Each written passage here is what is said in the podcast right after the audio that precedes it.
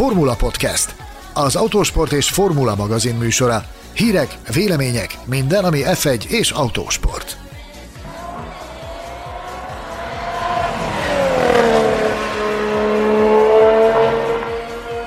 Mennyire szerették a hallgatók az adásainkat? Milyen nehézségekkel kell megküzdeni egy podcast készítőnek? Mennyit tud valójában adatprofesszorunk a Forma 1 statisztikákról? Üdvözlünk minden Forma 1 szurkolót, a Formula Podcast 68 az első évad utolsó adását hallhatjátok. Köszöntöm kollégáimat, Mészáros Sándort és Gellérfi Gergőt. Üdvözlök mindenkit, sziasztok, sziasztok! Hello, hello, hello! Engem Betlen Tamásnak hívnak. A szilveszteri külön kiadásunkban aránylag kevesebb szó esik majd a friss Forma 1-es autósportos hírekről, cserébe megtudhattok számtalan műhelytitkot podcastunk létrejöttéről, működéséről, hátteréről, illetve olyan sztorikat is hallhattok tőlünk, amelyeket eddig nem tudtunk beleéleszteni adásainkba. Jó szórakozást kívánunk!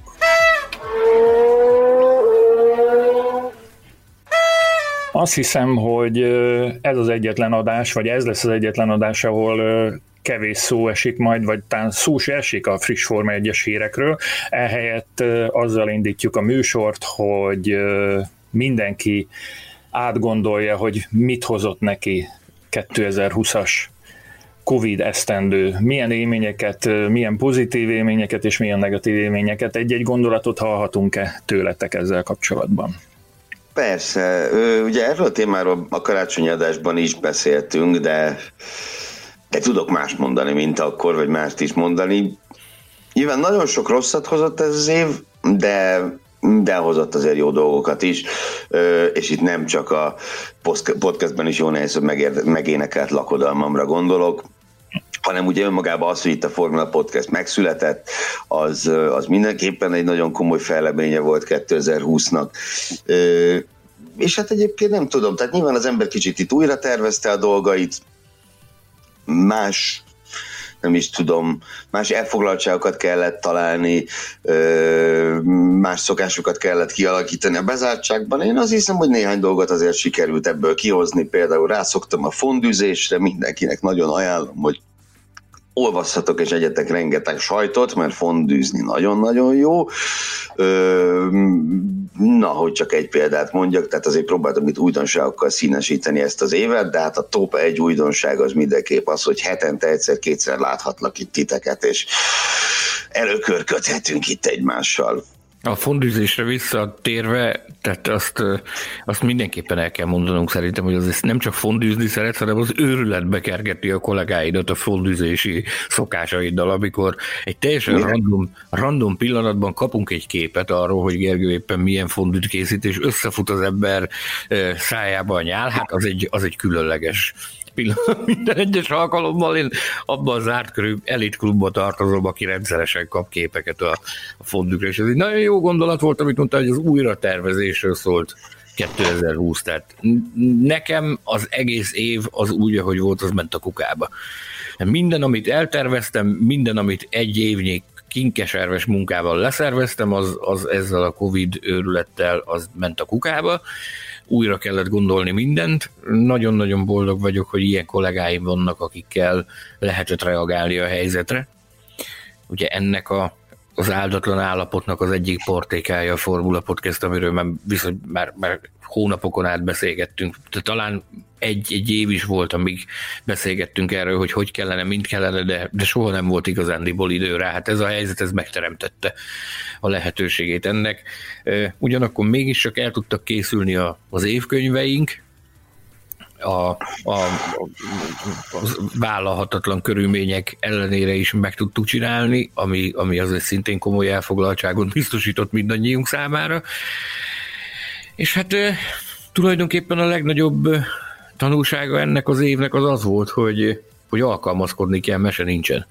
Meg kell próbálni kihozni abból a, abból a, a maximumot, ami, ami rendelkezésre áll. Nekem is voltak ilyen perverzióim egyébként, amit a, amit a bezártságban ö, akasztottam magamra. Például a, az, hogy visszatértem a kotyogós kávéfőzőhöz, miután, miután mindenféle kávéfőző van már itthon, azért 2020-ban csak visszatértem a kotyogóhoz, és ebből próbálok különböző csodákat varázsolni több-kevesebb sikerrel. A környezetem egyelőre nagyon elégedett azzal a, a portékával, amit időről időre felszolgálok nekik. Egy, egy új hobbi a, a, a puzzle ami, amire szintén száz évig soha nem volt, volt időm, de, de most így a, az évvégi szünetben ezt elkezdtük csinálni, és úgy tűnik, hogy a kedves feleségem visszajelzése is az, hogy ezt, ezt folytatnunk kell meg hát meg kellett szoknunk ezt az egész hóbelevancot, ami van, tehát épült itt egy kisebb stúdió az egyik sarokban, és hát interjúkat készítettünk, meg próbáltuk elhozni napra, napra meg hétről hétre azokat az aktualitásokat, amikről érdemes beszélni. Én úgy gondolom, és ezt nem csak én gondolom így, hanem a, a hallgatóink, olvasóink visszajelzése is az, hogy nem nagyon van okunk a szégyenkezésre. Rá tudok kötni a fondűre én is, abból a szempontból, hogy nem is tudom, mikor jártam először a Genfi autószalonon, de ugye Svájcnak abban a régiójában, meg, meg Franciaországnak azon a területén is, ami oda nagyon közel esik a, a, a legfontosabb megízlelni való a, a fondű, úgyhogy akármikor voltam ott, hát nem, tényleg nem tudom, 92-3-ban jártam először a Genfi autószalonon, mert hogy korábban autós újságíróként tevékenykedtem ebből, mondjuk erre az is rájött, aki fellapozza a Formula magazin, mert hogy az autós rovatot azt azért továbbra is megtartottuk az újságban, és rendszeresen menetpróbák alá vetjük a legkülönbözőbb autógyártók legérdekesebb modelljeit, szóval Genben... Cikkeket te írod?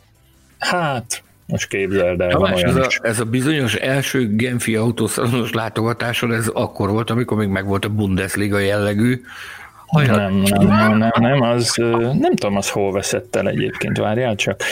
A Bundesliga jellegű hajam az, hmm, az esküvőm már nem volt, az 95-ben volt.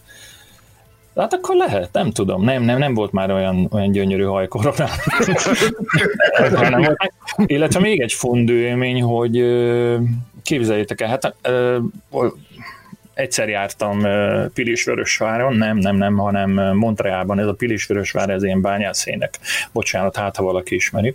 Szóval a Montreali Form 1 futam szüneteiben, estén a, a Montreali belvárosban is lehet különféle gasztronómiai különlegességeket és ott, és ott, ott fondőéttermeknek a tönkelege található, az, az egyikben tehát csak fondus ételek, akár a jó leves fondő az nincsen, de, de minden egyéb más fogás az, az, az fondő, az édesség is, és, és minden más. Szóval a, a fondűről szóval, a, fond, a fondűről ennyi minden jut eszembe.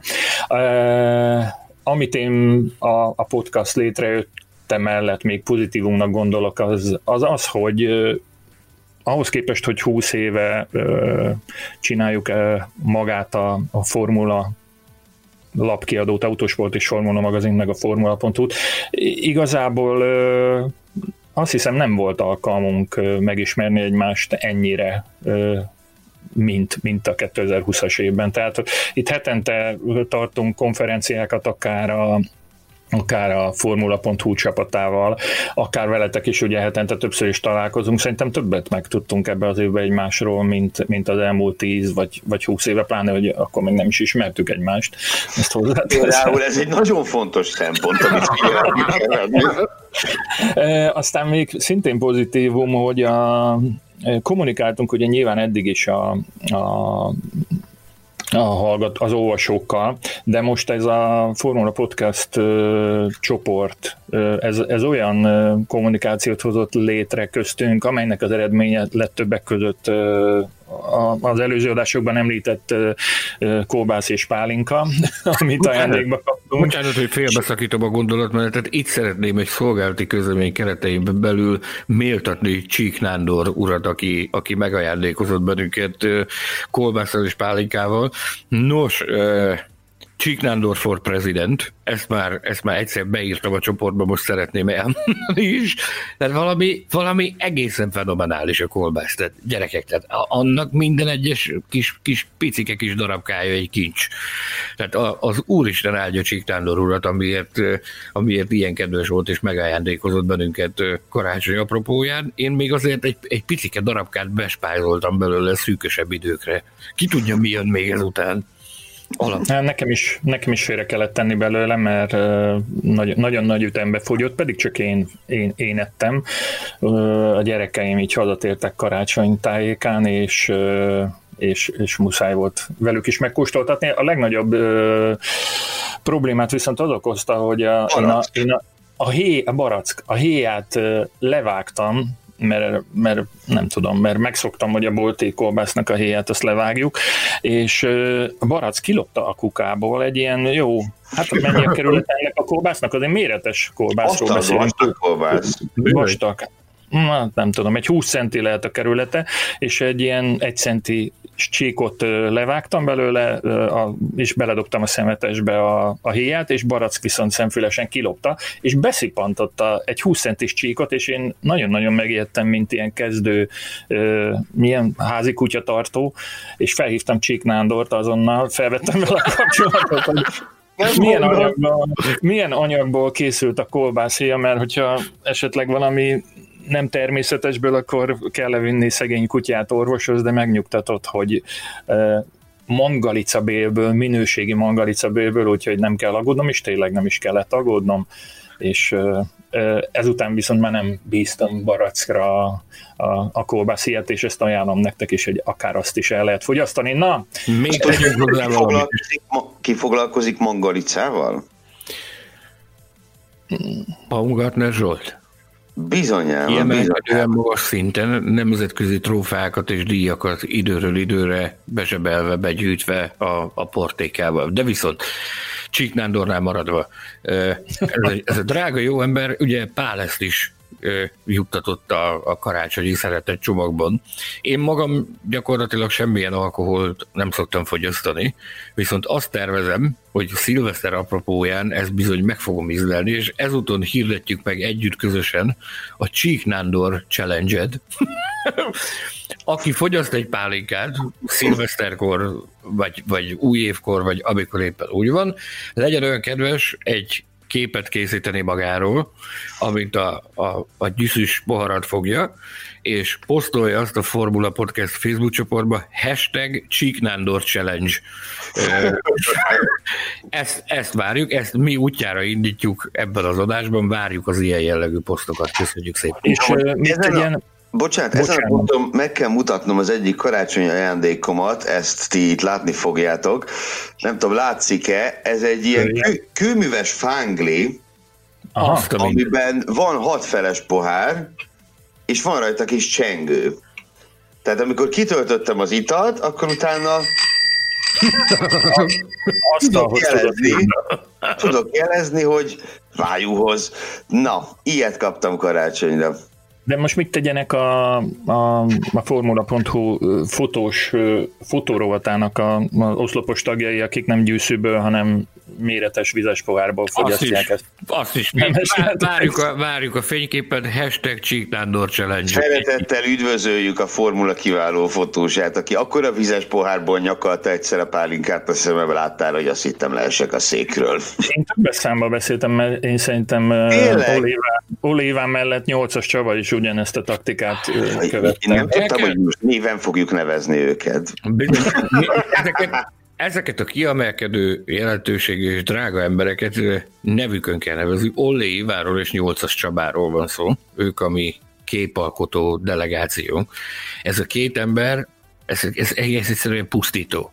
Tehát az, az amit, amit, amit ők produkálnak, az a Predator, az, az, az kutyafüle ahhoz képest, amit ez a, ez a két ember le tud, le tud művelni. Különösen, amikor, amikor egymás vonzás körzetébe kerülnek, volt olyan csapatépítők, amikor szó szerint menekülnünk kellett, amikor a, az urak elszabadultak. Igen, de ez csak tegyük hozzá, hogy csak akkor pusztítanak, hogyha, hogyha különleges helyzet adódik. Mondjuk idén soha. idén nem adódott sajnos ilyen különleges helyzet. A Viszont különleges adódott... helyzet az az, amikor egymás hozzás közvetébe kerülnek, és a cekhet Betlen Tamás állja. Ez egy igazán különleges helyzet, olyankor pusztítanak a fiúk. De az tényleg különleges. és akkor most nem kell szomorkodnom, hanem inkább vidámnak kell lennem, hogy, hogy ezt a számlát idén nem kellett kifizetnem, nem, nem, inkább szomorkodom sajnos. Szomorkodom, viszont, hogy egy kicsit vidámabb vizekre evezhessünk, meg kell kérnem a mai nap második témájaként Gergőt, hogy ismertessen néhány olyan statisztikát, amelyet a Formula Podcast idei első évadjának adataiból halászott számunkra. Jó, rendben. Na hát igen, végeztem egy kis adathalászatot. Ugye összességében 68 adásunk volt, Elmondom először, hogy melyek voltak a, leg, a legsikeresebbek ezek közül. Ugye mind, gyakorlatilag mindig az utolsó 20 adás között van, tehát ugye érezhető, hogy egyre többen és többen rátaláltok erre a, erre a portékára, amit mi itt előállítunk, és ennek nagyon-nagyon örülünk. Szóval az 50. adás vezeti a hallgatottsági ranglistánkat, amelyben megkíséreltük szeretett kollégáink segítségével a valaha volt 10 legjobb Form 1 pilóta listáját összeállítani. Utána a második helyen következik a Bahreini nagydíj összefoglalója, ahol ugye hát nyilvánvalóan Roman eh, balesete volt a fókuszban, Érdekes módon, legalábbis számomra egy kis érdekes módon, a harmadik leghallgatottabb adásunk eddig legalábbis az Imolai Forma 1-es futam, futam értékelője. Utána a negyedik helyen az az adás, amiben a Grozsan balesetet ö, vizsgáltuk, Móni István barátunkkal, kollégánkkal, lassan-lassan már mondhatjuk, hogy kollégánkkal, hiszen így a podcast állandó szakértőjévé ö, emelkedett föl ö, Föl István, és az ötödik helyen pedig a Mekkora hatalma van egy F1-es pilótának című adás, amelyben hallgatói kérdésekre válaszoltunk. Ugye összességében a 68 adás között pontosan az adások egy negyed, azaz 17 volt futamértékelő jellegű adás, 15 olyan műsorunk volt, ahol valamilyen sztár vendéget láttunk vendégül, ezek közül a legnagyobb hallgatottságot azért el, amikor Járnó Trulli volt a vendégünk, ezúttal is gratulálunk neki, ez valami külön díjat ér meg a jó borász számára. Tíz toplistánk volt összesen, három breaking news adásunk, Fettel kettőt, Alonso pedig egyet érdemelt ki ilyen breaking news címmel, és hát mindenféle egyebek is voltak. A legtöbb adásra egyébként júliusban jelentkeztünk, szám szerint tízzel, amikor azt az ökörséget követtük el, magunk és hallgatóink ellen, hogy a Magyar Nagydíj hetében minden áldott nap jelentkeztünk egy műsorral. Tényleg mikor csinálunk legközelebb ilyen egyhetes maratont? Ez volt a nagy podcast hét, és egyébként szerettétek azt kell, hogy mondjam, a visszajelzések alapján szerették a hallgatók a, a nagy podcast hetet. Én már nem emlékszem, benne volt a, a Magyar Nagydíjak legérdekesebb pillanatai? Volt ilyen összeállítás benne? Volt egy ilyen, hogy a tíz legjobb Magyar Nagydíj, meg egy olyan, hogy a saját emlékeink a Magyar Nagydíjakról, ami ilyen szubjektívebb. Még Nelson Pikét is elhoztuk, aki, aki felelevenítette a, az első Magyar Nagydíjjal kapcsolatos emlékeit egy, egy valakit nem sikerült Sanyinak elhozni, akiről a múltkor már beszéltünk. Igen, igen, igen. De amilyen megoldja, figyeld meg. Na, na figyeljünk, figyeljünk. Jó. Én is olyanunk készültem. Is van, olyanunk is van, aki ő maga jelezte, hogy szeretne jönni. Zárójelbe meg. Nem mondom meg a nevét, de az utóbbi napokban több üzenetet váltottam, és szemrehányást kaptam, hogy, hogy ez felháborító, hogy ő még nem volt, nem lehetett a vendégünk. Tipsmix Csabi. Volt Forma 1-es versenyző, maradjunk oh, egy. Akkor nem. Akkor nem ő. akkor nem ő. Én is készültem egy apró, talán érdekes statisztikával, apró meglepő és érdekes. Na miről szól ez? Arról szól, hogy a formula.hu weboldalának az olvasói milyen híreket, anyagokat szerettek leginkább. Itt annyit elárulok, hogy vannak köztük milliós milliós elérések, de, de meglepő, meglepő módon igen, igen, igen. Milliós igen. elérés. Hogy igen, igen, igen. Minek kell ezért fizetni? Ez, ez, ez, ez maradjon üzleti titok. Apropó, a, fölírtam a, az évértékelőhöz, hogy, hogy nagyon fontos, hogy a, hogy a maga a Formula.hu és a köré épült vállalkozás azért nem rendült meg nem rendült meg alapjai van a koronavírus járványtól, ugyan a, a hirdetési kedv az nyilván visszaesett, de, de nagyjából ugyanazokat a számokat sikerült hoznunk 2020-ban is, mint az előző években. Egyedül nyilván a gála elmaradása okozott né, némi nemű problémát a, a, a cég működésében, de inkább csak ilyen e, abból a szempontból, hogy, hogy nagyon szerettük volna, és nagyon hiányzik majd a, a, azon a arról a tablóról, ahol felsoroljuk, hogy évről évre milyen eseményeket hoztunk össze.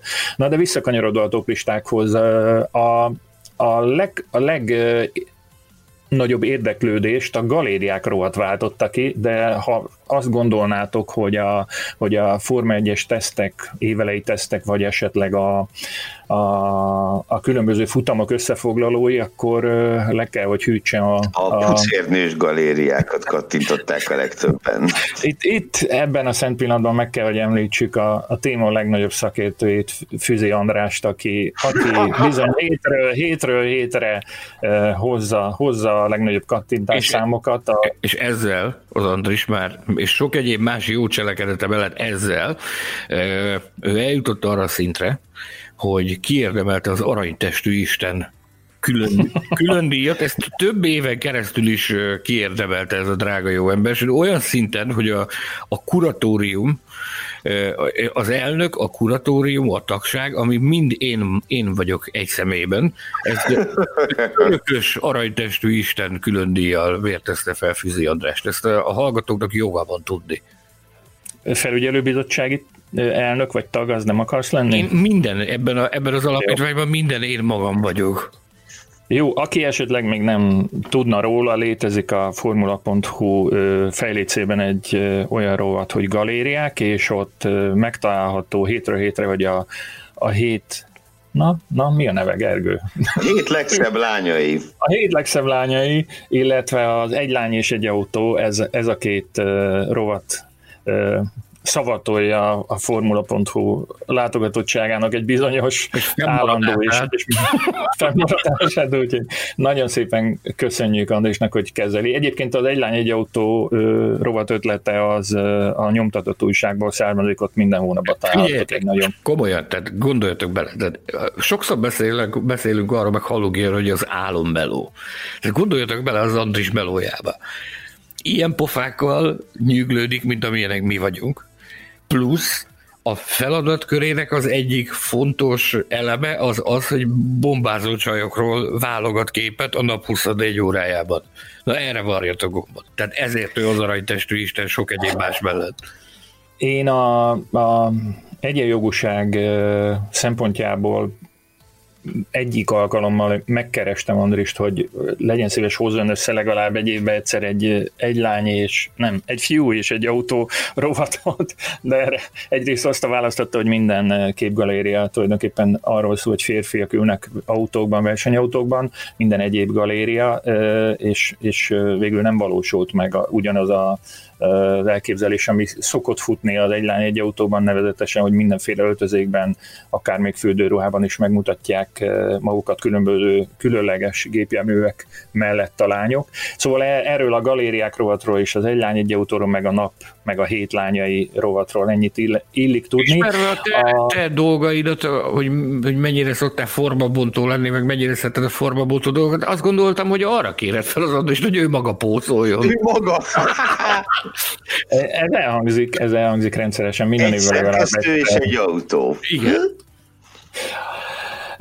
A következő legolvasottabb rovat, illetve cikk, ez már maga egy cikk, ez, ez nem meglepő, vagy meglepő módon e, még mindig nem Forma 1-es, meg nem is autósportos, az autós rovatunk, a már említett autós rovatunk egyik egyik írása volt 2020-ban, mikor szabad autóba ülni a KRS-i korlátozása alatt címmel futott.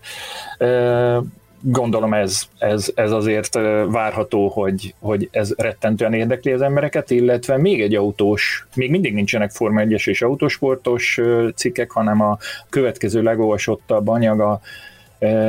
Minden tudsz a tankolásról, kérdőjel, hűha, nem tudom elolvasni, mindjárt, 5 plusz egy tény és tévhit az üzemanyagok világából. Szóval ebből én azt a tanulságot szűröm le, hogy, hogy nem csak az autósport érdekli a Formula.hu olvasóit, hanem alkalmanként az autózás, és, és nem hiába való, hogy ennyi energiát beleölök a, a tesztrovatba, illetve a különböző híreknek a publikálása. Amelyből a, most téged, tehát Andris után téged is sajnáljunk kicsit, hogy ilyen 20-30 milliós autócsodákat vagy kénytelen hétről hétre vezetgetni.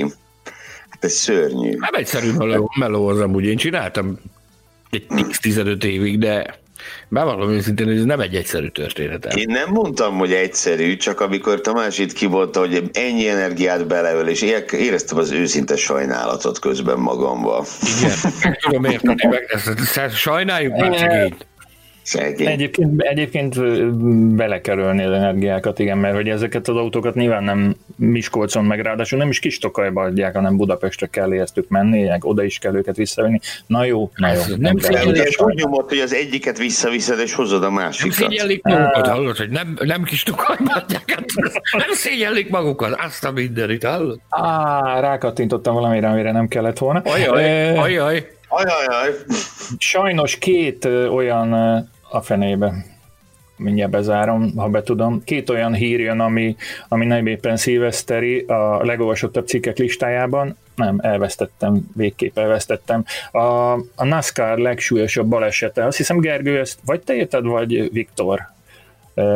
A NASCAR történetek legsúlyosabb balesetei volt egy ilyen cikk és ez egy ilyen retro rovatban előjött. Kizárásosan és... ők, a, ők a két legperverzebb vadember a szerkesztőségben, akik, akik ilyenekre ragadhatják magukat. Obskurus dolgokról. NASCAR-ról írkáljanak cikket. De, de hát úgy tűnik, hogy megéri, mert még négy év elteltével is előjön, és... Na és, ezt kérjük és jegyzőkönyvbe venni, amit most mondott a, a főszerkesztő. Szerencsé, hogy rögzítjük az adást. A következő hír az szintén egy balesetről szól. Interlagosban volt egy, volt egy tragikus baleset az egyik helyi motorversenyen, és ezt nagyon sokan katították egyébként. Nyilván jellemző azért az olvasókra, hogy a, a különleges mondhatni megrázó, vagy, vagy nem hétköznapi hírekre, sokkoló hírekre, igen, sokkal uh, hamarabb uh, vevők, mint, mint egy átlagos híre, mondjuk egy, egy csütörtöki Forma 1-es sajtótájékoztatón elhangzó, nem tudom mire. Bár itt is történnek meglepetés, úgy segíts már Gergő, amíg megtalálom ezt a toplistát, még egyszer, mert sikerült elkattintanom, hogy, vagy akár Sanyi is, hogy azért előfordul az, hogy, hogy egy, egy semmit mondónak tűnő csütörtöki sajtótájékoztatón olyan dolgok hangoznak el, ami, ami aztán megrengeti akár még a, a formula.hu olvasottságát is. Emlékszel ilyesmire, hogy, hogy váratlan bejelentés érkezett egy nem, nem top pilótától, vagy egy, vagy egy olyan embertől, aki akire nem is számítottunk? Na? Fú. Hát, te! Biztos volt ilyen. Annyi ilyen van, ez, ez sajnos az ilyen, ilyen újságíró betegség. Tehát ezt erről, erről ritkán beszélünk. De, de kell róla beszélni, tehát hogy, hogy annyi minden történik velünk, kiváltképp egy, egy ilyen ö, tömény idényben, mint például amilyen az, idei volt, hogy egy, egy fél év alatt gyakorlatilag kevesebb, mint fél év alatt volt lezavarva háromnegyed év, meg hogyha az események sodrását nézzük, akkor öt év volt bele zsúfolva ebbe, a, ebbe az öt és fél hónapba hogy, hogy egész egyszerűen a, a rövid távú memóriád az, az megszűnik létezni, mint olyan. Tehát sokkal jobban emlékszel arra, hogy mi volt 5-10 évvel ezelőtt, mint arra, hogy mi történt az elmúlt néhány hónapban. Annyi minden történik, úgy kapkodod a fejedet, hogy nem, most így hirtelen megmondom őszintén, nem tudok ilyet mondani, hogy, hogy mi volt ilyen nagy duradás csütörtök is. Nekem valami más jutott eszembe, nem a kérdésedre válaszolok, de beszélek, mert eszembe jutott valami, szóval nekem volt azt hiszem négy, négy év, ha jól mondom, igen, négy évig dolgoztam a Formula.hu-nál, mint hírszerkesztő, szerkesztő, hírszerkesztő és minden egyéb. És a tapasztalatom, legfontosabb tapasztalatom magával a munkával kapcsolatban azt hiszem az volt, hogy tulajdonképpen minden tud érdekes lenni, hogyha azt a megfelelő módon tálalod. Ugye a régi-régi időkben voltak ilyen, ilyen aranyszabályok, hogy a, a kis csapatokról nem írunk cikket, vagy Marussia, Kéterhem, Zauber, hogy ezekről nem írunk. És ezeket persze én meg akkor is lázadtam Tamás ellen, és akkor próbáltam feszegetni ezeket a határokat, hogy de írjunk már a Marusziáról, meg a kéteremről is, hogyha van valami érdekes. És arra tisztán emlékszem, hogy egyszer egy, egy versenyhétvége leg, legkattintottabb anyaga lett az, ami Sárpik rajtbüntetéséről szólt. Ez Sárpik pályafutásának legkomolyabb érdeme, szerintem. Igen, nagyjából, mert hogy ott az volt, valami olyan büntetés kapott, hogy nem csak rajtbüntetést kapott, hanem még pluszba egy stop and go is, amit a verseny elején kellett letölteni, ilyen teljesen szokatlan büntetése volt, és hogy ilyen büntetést még nem osztottak korábban. Én meg azzal a címmel írtam meg, hogy sosem látott büntetés az F1-ben. Jó, kicsit clickbait, na de, de hát közben tény is van, hogy ilyen még sose volt, és így tudott egy verseny hétvége legolvasottabb anyaga lenni, Sárpik büntetése. Jut eszembe Sárpikről, egyszer meg kell majd csinálnunk a második részét az elfeledett Forma 1-es pilótáknak, mert azt hiszem Pik követelhet egy helyet rajta. Na közben visszavarázsoltam, támogatom az ötletedet, a, visszavarázsoltam a, a top listánkat, és elérkeztünk az első Forma 1-es szekcióhoz. Nem Hamiltonról van szó, mit gondoltok, hogy melyik pilóta uralta a olvasottság szempontjából a Formula.hu-t 2020-ban? Grosjean. Fettel. Már bólogattam a Grosjeanra. Grosjean. Három darab hír. Azt mondja, de az egyik a Ketté vágták a nejem? Ne, igen, nem, Grozsán síbalesete, ketté vágták a nejem. Igen, ez, ez volt a, a, a leginkább vonzó cím, ami, ami Grozsán szempontjából illetve a mi szempontunkban a legtöbb olvasót hozta. Második helyen szintén Grozsán, öt tényező, ami megmentette Grozsán életét. Végül a harmadik pozícióban megint Grozsán, Grozsán mercedes búcsúzik a Forma 1-től. Ilyen egyszerű. Ó, ez utóbbinak jól ismerem az elkövetőjét. Na, és te megnevezed? Hát itt ül, a Sándor. Mercedes-re búcsúzhat a Forma 1-től, én úgy írtam. Itt még búcsúzik. Hát itt már valaki azt állította, hogy ő jobban tudja, és búcsúzik. Ez kérlek szépen, ez például egy szombati sajtó esemény volt, egy késő-késő éjszakai órán történt, amikor ültem bent a Mercedes sajtó értekezletén, nyilván virtuálisan, és, és felmerült ez a téma, itt a, az újságírói kérdések dobálása közben, és ez, én éreztem, hogy ez egy, ez egy, ez egy annyira aranyos sztori kerekedhet ebből, hogyha, hogyha ha, tehát eleve már fel, felajánlás is az, pláne, hogy ha adott esetben ez meg is valósul, hogy én nem tudom, szerintem este 10 óra volt, amikor, uh, amikor ráírtam a Gergőre, hogy te ezt, ezt mindenféleképpen meg kell csinálni, körbenéztem, szerkesztőt természetesen sehol nem találtam a horizonton, úgyhogy nekiálltam én magam gyorsan megkopácsolni, úgyhogy még közben tartott a, a sajtóesemény is. Ezt, ezt, ezt kidurrantottuk, és arra emlékszem rá, hogy még bár én magam nem voltam jelen a szerkesztőségi értekezleten, de a kémeim jelentése szerint még valamiféle elismerő szavakat is kaptam egy, egy bizonyos elnyűhetetlen főszerkesztőtől ennek a cikknek a kattintás számára. És meg, meg is nyerte, ugye van heti toplistánk mindenféle nagyértékű prémiumokkal, és itt lehet, hogy, lehet, hogy Sanyi behúzta ezt a hetet. Nagyértékű a... prémium? A, Maya, a, a, a Miami nyaralásról szóló voucher már meg is kaptam azóta Tamástól. Tehát. Jó, hogyha Grozsánt kivonjuk a, a 2020-es szezonból, akkor Hamilton visszaszólt a kemény véleményt megfogalmazó Felszteppennek című írás hozta a legtöbb olvasót, a második helyen a Ferrari lehet az egyetlen legális motor, augusztus 21-én ezt írtuk. Vajon miért? Mi volt ez? Emlékeztek ti erre? Nem tudom, de nagyon gyorsan változik a világ, hogyha bizony, bizony. Jó, és akkor hát nem is sorolom. Hamilton magyarázkodni kényszerült a versenyen, tehát kijelentése miatt Fettel piszkosú jó döntést hozhatott.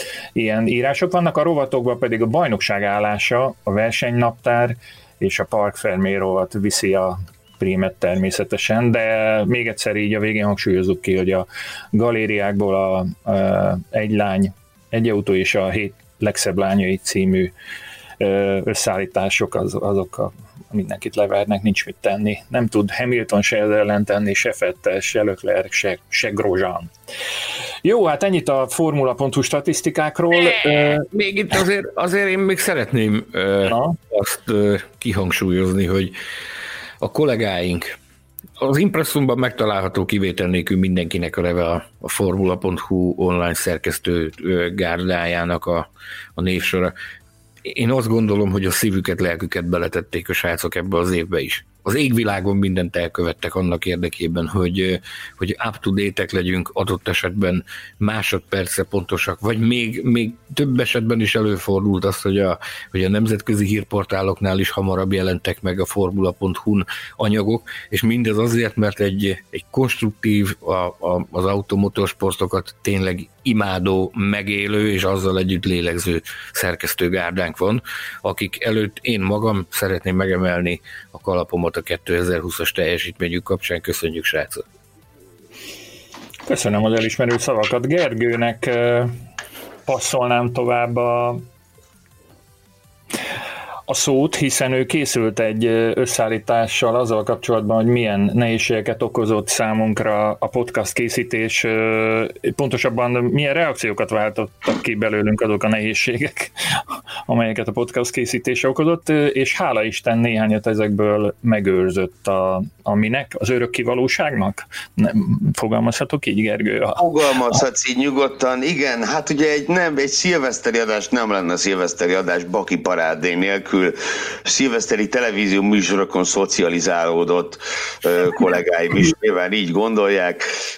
Habár nem érhetjük el a szeszélyes évszakok és az uborka színvonalát, de de néhány bakit eltettünk ö, azokból, amelyeket hát ilyen vagy olyan okból rá fogtok jönni, miért ki kellett vágni az adásból. Na majd utána beszélünk róla, és annyit mondanék még, hogy az egyes felvételek között a megszokott versenyautós effekt helyett különleges effekteket hallhattok Sándor és jó magam tolmácsolásában. Gergő, belét folytattam egy kérdést.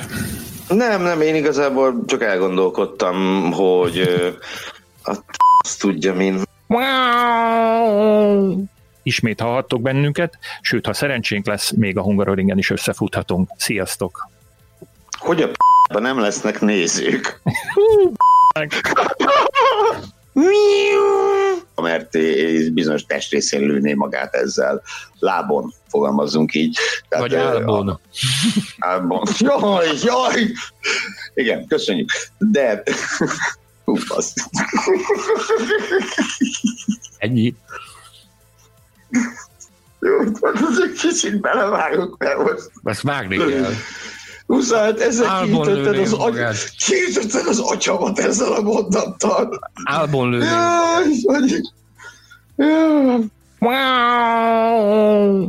Igen, tehát ugye összesen, bocsánat, még, még ne jöjjön, hanem na, itt azért vágok egy picit, sorry, mert el is fejtettem, mit akartam. Igen. 40 percnél tartunk csak azt. Nem, ebből, ebből van 10 perci f***kodás. Így van, majd kifaszkodok belőle. Na, szóval. A kedves hallgatók, ha látnák, hogy Sándor milyen arccal hallgatta végig ezt a... Én beindítottam a Masashi Yamamoto szimulátort. Oké. Okay. Ezt vág majd ki, mert ez állatság. Állatságot csináltam. Na. Oké. Okay. Bemondom a b***meget, mert nem lesz kivágva. Jó van, meg, na. Üdvözlünk mindenkit a Fepete Szagad.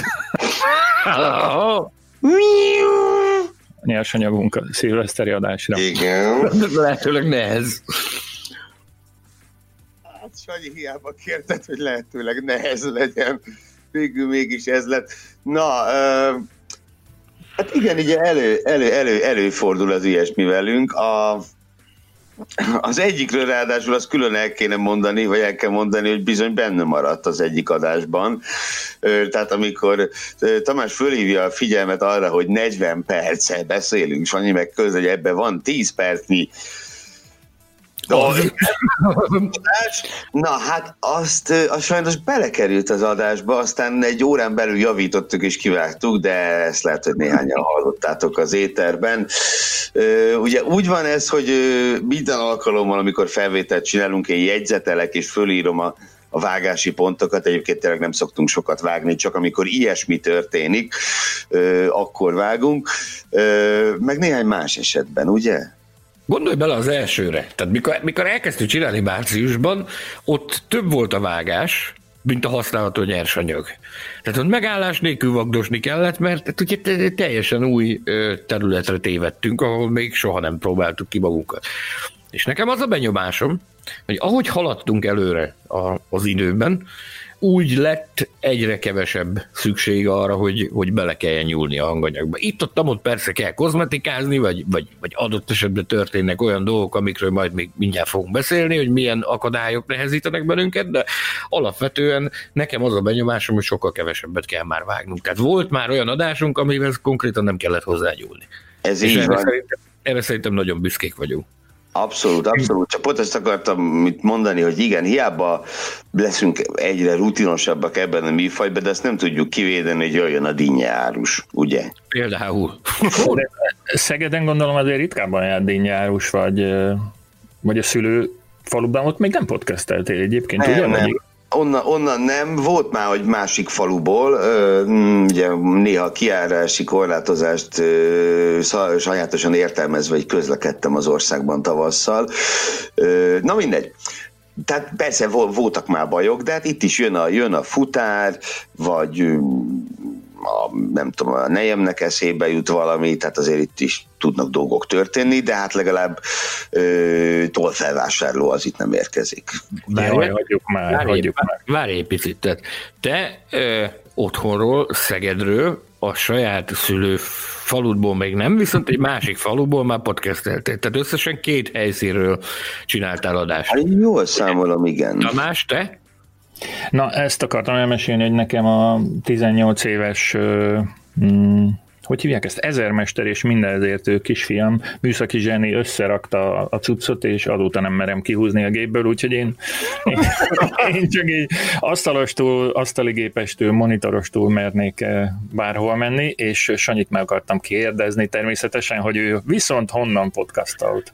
Podcastelt. Itthonról, itthonról Budapestről a Magyar Nagy Díj idején, mert ugye zárt kapusak voltak a versenyek, és csak ultralimitált számú újságíró vehetett részt a nagy díjon. Kiváltképp a szezon elején volt óriási kincs a, a Magyar Nagy Díjon, hogyha valaki betehette újságíróként a lábát a pedokba. Én voltam az egyetlen magyar, akinek ez megadatott, amiért ezúton is nagyon hálás vagyok a jó sorsomnak, és úgy általánosságban véve az egész helyzetnek. Akkor Budapestről podcasteltem, illetőleg a szezon későbbi szakaszában ősszel, amikor az Emilia Romagna nagy díjat tudósítottam a helyszínről, Imolából, akkor Bolonyában volt a szállásunk, és akkor onnan podcasteltünk, és, és kérlek szépen, azt nagyon nehéz elfelejteni az ábrázatát a takarítónőnek, amikor berongyolt a szobába, és épp a, épp a hétfői futamértékelőt vettük föl, és nézett, mint halaszatyorban, hogy atya úristen, mi történik, ugye berendezve egy mini stúdió, egy ember fejhallgatóval a fején beszél, látta, hogy, hogy mi történik, mi van a, mi van a kép, és akkor meglepődött, hogy most akkor mi legyen, és akkor mondtuk neki, hogy oké, okay, szépen lassan lehet, lehet távozni, majd amikor, amikor végeztünk a, a futamértékelő felvételével, majd akkor, akkor lehet jönni, és az, ha emlékeim nem csak talán az adásban Gergő még el is mondta, hogy a Sagyit mindjárt kidobják a hotelszobából. Úgyhogy neked ez a három helyszín volt. Bologna, Balkány és Budapest. Három B betűs helyszín. A, a problémák felsorolásánál én számba vettem olyan dolgokat is, mint az internet szakadás. Ez leginkább megvalom őszintén engem sújt itt kis Tokajban, újabban elég gyakran adásonként legalább egyszer, de inkább kétszer is megszakadt. Hála Isten egy olyan profi programmal tudunk rögzíteni, egy olyan programmal dolgozunk, ami, ami nem okoz túl nagy gondot gyakran az is előfordul, hogy észre se veszik a srácok, hogy eltűnök, mondjuk 30 másodperc. Még... Be, azt imádom, beszélünk tovább, és akkor egyszer csak látom, hogy a, ja, hát a Tamás nincs itt, meg a felvétel sem megy már, Na mindegy. Azért mondjuk a magunkét. Igen, de azért mindig visszatérek. A legkem, Ami még, a legkeményebb az, amikor kimerevedsz, érted? És akkor megmaradsz ilyen, mint hogy szobrot lehetne csinálni rólad olyan pózokban, meg olyan, olyan mimikával maradsz itt velünk néha a stúdióban, amikor, amikor kidobott téged a rendszer. Kutyaugatás az már háromszor is történt, a, a, a, a mi új szerzeményünk Barack, a Móni István két állata közül a, az egyik, nem tudom melyik, beleugatott az adásba, de nem tudom, Sanyi, a téd is ugatott már? Szerintem igen. Bizony, bizony, bizony, de képzeld el, hogy ez a hány adásnál tartunk, Gergő, mit mondtál? 68. Mennyi? 68, ez, ez pont elég volt ahhoz Mr. Börnikének, hogy ő teljesen hozzászocializálódott a, a, a podcasthez. Most is itt van velem egy hangja, nincs, meg se nyikkan, láttátok, ide vettem az ölembe, beköszöntektek, de megnyikonni nem volt hajlandó. Ő teljesen hozzászokott ehhez, hogy, hogy, hogy podcast zajlik. Én ezt nagyon szépen elmondom neki mindig előtt, hogy na, akkor most podcast van, Mr. Börnike, pihenő van, nyugodtság van. És ő tartja magát ehhez. Némileg... A, bocsánat, a hallgatók annyit még megérdemelnek, hogy azt megoszd velük, hogy Mr. Börnike nevének mi köze van Bernie Ecclestonhoz. Az égvilágon semmi az, az égvilágon semmi, bármilyen hihetetlen. Mr. Börnikét a hugomtól ö, szerbányoltuk, tehát ő hivatalosan a, a hivatalos gazdája neki a hugom, Viszont ő, ő egyáltalán nem Bernie Eccleston irányából vette ezt a nevet, hogy Bernie, hanem ha emlékeim nem volt az az, az őrült vígjáték, aminek az volt a cím, hogy Hóbortos hétvége, oh, amiben, amiben a cégvezető, akit Bernie Lomaxnek hívtak, az meghívta a, a, az alkalmazottakat, akiket nem tudom, el akart tenni lábaló, nem emlékszem már pontosan a sztorira, de, de a húgom kislány volt még, amikor látta azt a filmet, és ott az a név megtetszett neki, hogy Bernie de köze nem volt az Ecclestonhoz, úgyhogy nem Bernie Eccleston miatt lett uh, Mr. Bernie, Mr. Bernie, hanem, hanem Bernie Lomax miatt a hétvégéből. A problémák felsorolásánál előkelő helyen áll a, a földrengés, ami, amit egyszerűen nem hittem el, amikor engem sújtott, de mm, a, a jelentőségéből nagyon komolyan visszavesz, ugye, hogy a napokban történt egy Dunántúlon, és éppen beszéltem Balog Tamás kollégámmal néhány perce, hogy ő ezt háromszor, mert ilyen sorozatrengés volt a Dunántúlon, ő Zala megyében töltötte az elmúlt napokat, szűkebb pátriánkban én is onnan származom, és ugyanazt élt át, amit mi, csak én adás közben, és nem ismertem szólni, de aztán, aztán csak be, beleköhögtem, hogy úristen, ez ti is éreztétek? Egy földrengés volt, fiúk, és, és aztán a Sanyi úgy emlékszem, hogy utána nézett gyorsan a, a megfelelő weboldalon, hogy, hogy nem lódítok, de ez tényleg megtörtént. Olyan volt mint Galilei. Rájöttél, hogy mégis mozog a föld. Mégis mozog Balog a föld. Tamást, Balog Tamást ezt a drága jó ember pedig kikiálthatjuk földregés biztos újságíró kollégának, tehát aki, aki ennyi ilyen rövid idő alatt, nem tudom, 24 óra leforgása alatt élt át három földregést, vagy háromszor reggett alatta a föld, hát tudom, itt kénytelenek vagyunk földregés biztosnak titulálni. Egyébként képzeljétek el, hogy egyszer velem is megtörtént, itthon Szabolcsban, Balkányban, már nem emlékszem, nem emlékszem pontosan, de az elmúlt 5-6 évben valamikor egy amerikai nagydíjat ö, ö, tudósítottunk, akkor. Amerikai nagydíj versenynap volt erre, tisztán emlékszem, ugye az, az itthoni idő szerint késő este van, és hát ugye olyankor éjszakában nyúlóan hajtjuk a, az infókat, meg görnyedünk a számítógép előtt, és, és bizony ilyen éjjel egy vagy kettő körül egy, egy morajlást hallottam, meg, meg azt, hogy, azt, hogy remeg alattam a, a, a föld, és először azt hittem, hogy, hogy te atya úristen, ez, ez biztos rosszul vagyok, vagy valami, valami, ez valami egészségügyi probléma. Aztán, Többen mondták a mostani földregés kapcsán is. Valami nehezet, és most így megy meg. Éjjel kettők, amikor ülsz már ilyen, ilyen kiüvegesedett szemek, szemmel, meg, meg sajog a fejed, meg minden bajod van, akkor azért veled is megtörtént már, hogy azt mondod, hogy te jó Isten, ébren vagyok, vagy álmodom, hogy mi történik velem. És gyorsan fölmentem a Twitterre, nem, nem is kellett fölmenni, mert ott volt nyitva előttem. És ráfrissítettem, és többen is írták, hogy ti is éreztétek, ez földrengés volt. Már nem emlékszem pontosan, hogy, hogy milyen erősségű, meg hogy, meg hogy egész pontosan hol volt, de az biztos, hogy itt is lehetett érezni az éjszaka közepén. Ha földrengés, akkor muszáj elmondanom, hogy Mexikó városban, az ottani, már nem tudom melyik évben, bocsánat, első vagy második alkalommal, amikor rendeztek ott ismét Form 1 utamot, akkor találkoztam a azzal a fejlettel a liftekben, amit itt Európában, vagy, vagy Budapesten, vagy akár Magyarországon nem nagyon lehet látni, hogy ugyanálunk az szerepel minden felvonóban, hogy tűz esetén tilos használni, na ott az is ki van írva, hogy földrengés esetén tilos a liftet használni. De mindezek a bajok és gondok eltörpülnek amellett a, amellett a dolog mellett, ami egy falusi podcastert igazán zavarba tud hozni műsorkészítés közben. Gergő említette már a, a dinnyárusnak a kurjongatását. Bocsánat, igen? bocsánat. Tehát itt van nagyvárosi podcaster Gergő, én, én magam kisvárosi podcaster vagyok, és bocsánat, bocsánat. egy falusi podcaster vagyok, oh. bocsánat, és az az elgyűhetetlen. Elnézést kérek. Én büszke vagyok rá, hogy Balkányváros 2004 óta. Ennyi. De akkor végül is mondhatjuk, hogy falun nőttél föl, ahogy jó magam is. Falun nőttem fel, amiből város lett. Ennyi. Sőt, te is falun nőttél föl, ugye? Igen, falun nőttem fel. Zala megye Borsa nevű településén. Hát, ha van egy borsfai hallgató, ez mindenképpen jelezze, legyen kedves. Hát kérem, a borsfai, a zsombói és a balkányi hallgatók jelentkezzenek mindenek előtt.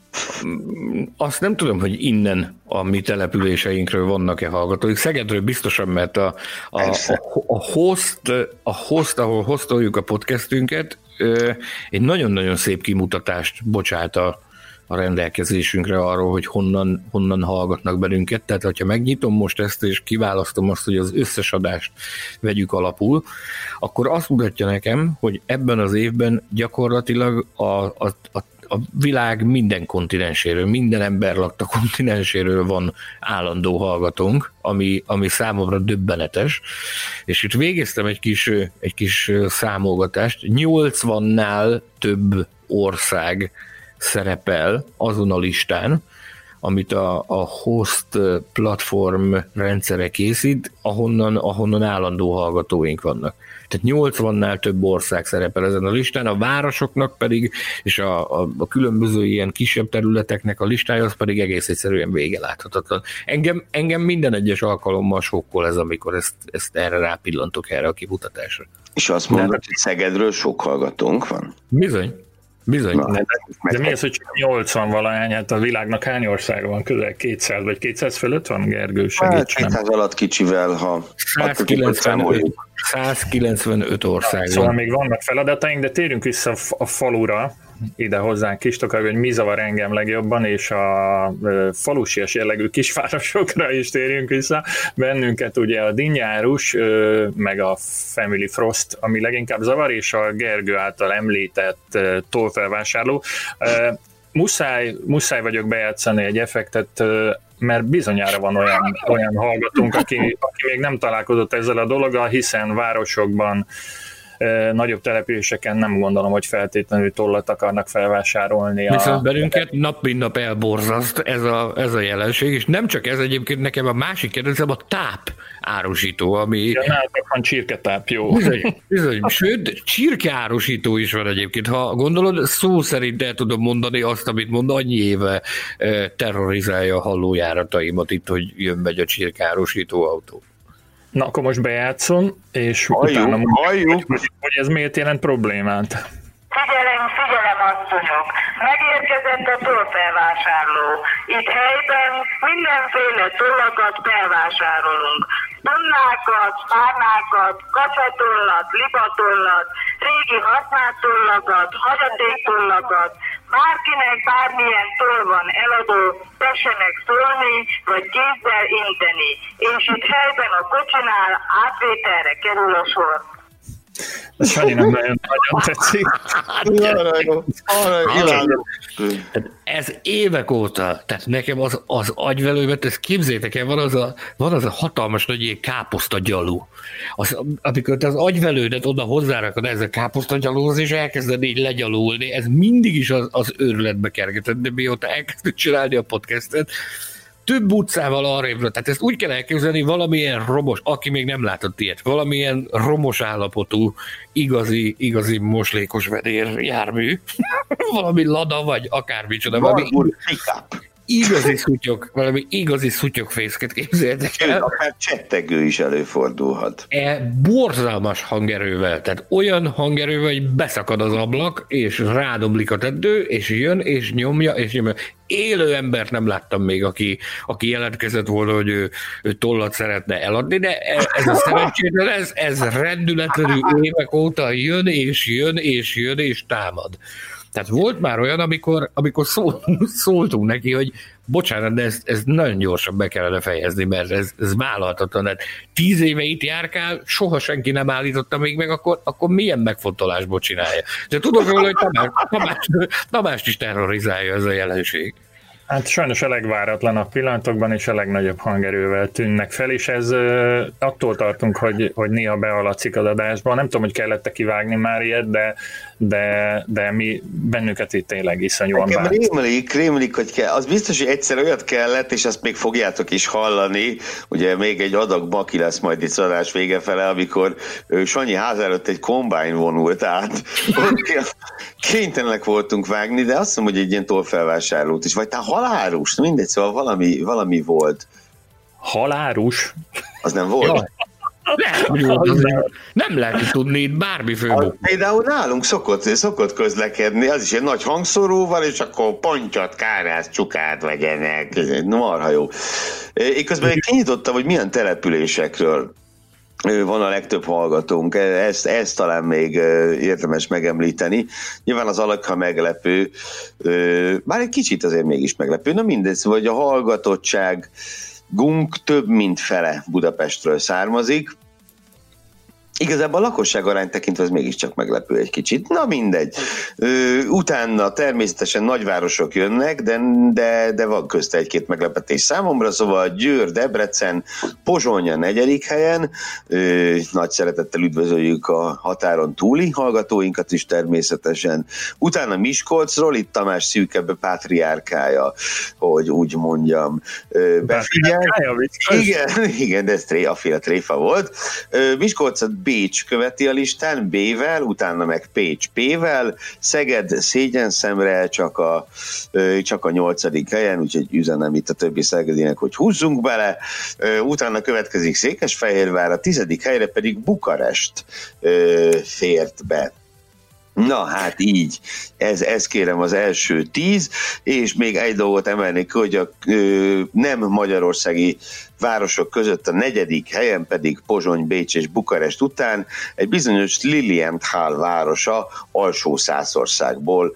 Ö, a számok alapján jó néhány állandó hallgatónk lehet ebből a városból, reméljük, hogy a számok nem hazudnak. Egy témaugrással egy következő szekciójára érkeztünk a szilveszteri podcast adásnak. Ez ahhoz kapcsolódik, hogy többen kérdeztétek a Formula Podcast csoportban már tőlünk, hogy hogyan lettünk újságírók, és hogyan ismerkedtünk meg egyáltalán egymással. Arra kérlek benneteket, Gergő és Sanyi, hogy, hogy meséljétek el röviden, hogy férjünk bele a mai négy órás időkeretbe, hogy, hogy miképpen találkozunk találkoztunk. Ti hogy emlékeztek, mert uh, én konkrétan mondjuk a Sanyival való első személyes találkozásra őszintén szóval nem emlékszem, a hajlott korom miatt valószínűleg. A Gergőire emlékszem, ezt előhetem, hogy a személyesen egy uh, zsombói uh, italkimérésben Párizs fénye. a, a helyi, helyi egyes számú italkimérés a, a sör. Akkor kezdjük szóval hogy találkoztunk? Hát igen, tehát ugye ez úgy történt, és ez a kettő összefügg, tehát a, hogy, hogyan lettem én újságíró, és hogyan ismerkedtem meg Betlen Tamással, ez szorosan összefügg egymással, elátkozott pillanat volt, elfekedett az ég, villámok dörögtek, és akkor láttam, a függönyök, hogy... A függönyök meghasadtak az aljától egész a tetejéig. És ekkor láttam, hogy kaptam egy e-mailt egy Betlen Tamás nevű úriembertől, aki a név meg volt, tényleg, tehát így, mit tudom én, könyvborítóról, meg ízít, tehát úgy a név meg volt, hogy valami Forma 1-es arc, és ugye akkor volt, hogy először csináltam a blogunkon, a Szép Emlékű Ideális Ív blogon egy 24 órás lömani közvetítést, akkor még egyedül csináltam, mert nem voltam normális, és Tamás ennek kapcsán írt, hogy gratulál nekem. Írtam, hogy köszönöm. Dolgozhatnál nekem is pénzért írtak. Én meg ugye visszaírtam, hogy hát mennyi pénzért? Az attól függ. És akkor fagyott, akkor fagyott az arcodra a mosoly, amikor megérkezett a válasz, és amilyen összeg volt írva bele, nem? Ki tudtunk egyezni, ki tudtunk egyezni, sosem volt okom a panaszra. Na, mi hagyjuk is ezt, persze így Na, és jótékony homály a részleteket. 13 nyarán, és akkor ugye még ilyen külsős ember voltam, aztán voltak itt ilyen személyzeti váltások, és talán szeptembertől lettem szerkesztő weboldalon, gyorsan, gyorsan, gyorsan felfele törtettem itt a ranglétrán, és ehhez képest egészen következő tavaszig kellett várni, és személyesen is találkozzunk, hát nyilván azért, mert ugye nem is tudom mennyi, hát közúton ez szerintem egy 300 kilométer, ami elválaszt minket, vagy még talán kicsit több és valóban a sörfőzde teraszán történt ez. És arra is emlékszem, Sanyi, hogy veled hogyan, hogyan találkoztunk. Na, hol volt? Emlékszel-e? Hol először? A Debreceni vasútállomáson. Komolyan? Szerintem igen. Sőt, De akkor már évek óta harcoltunk egymás oldalán válvetve. De csak e-mailben, meg telefonon. Igen. Utazásatok volt? Bizony. Hogy?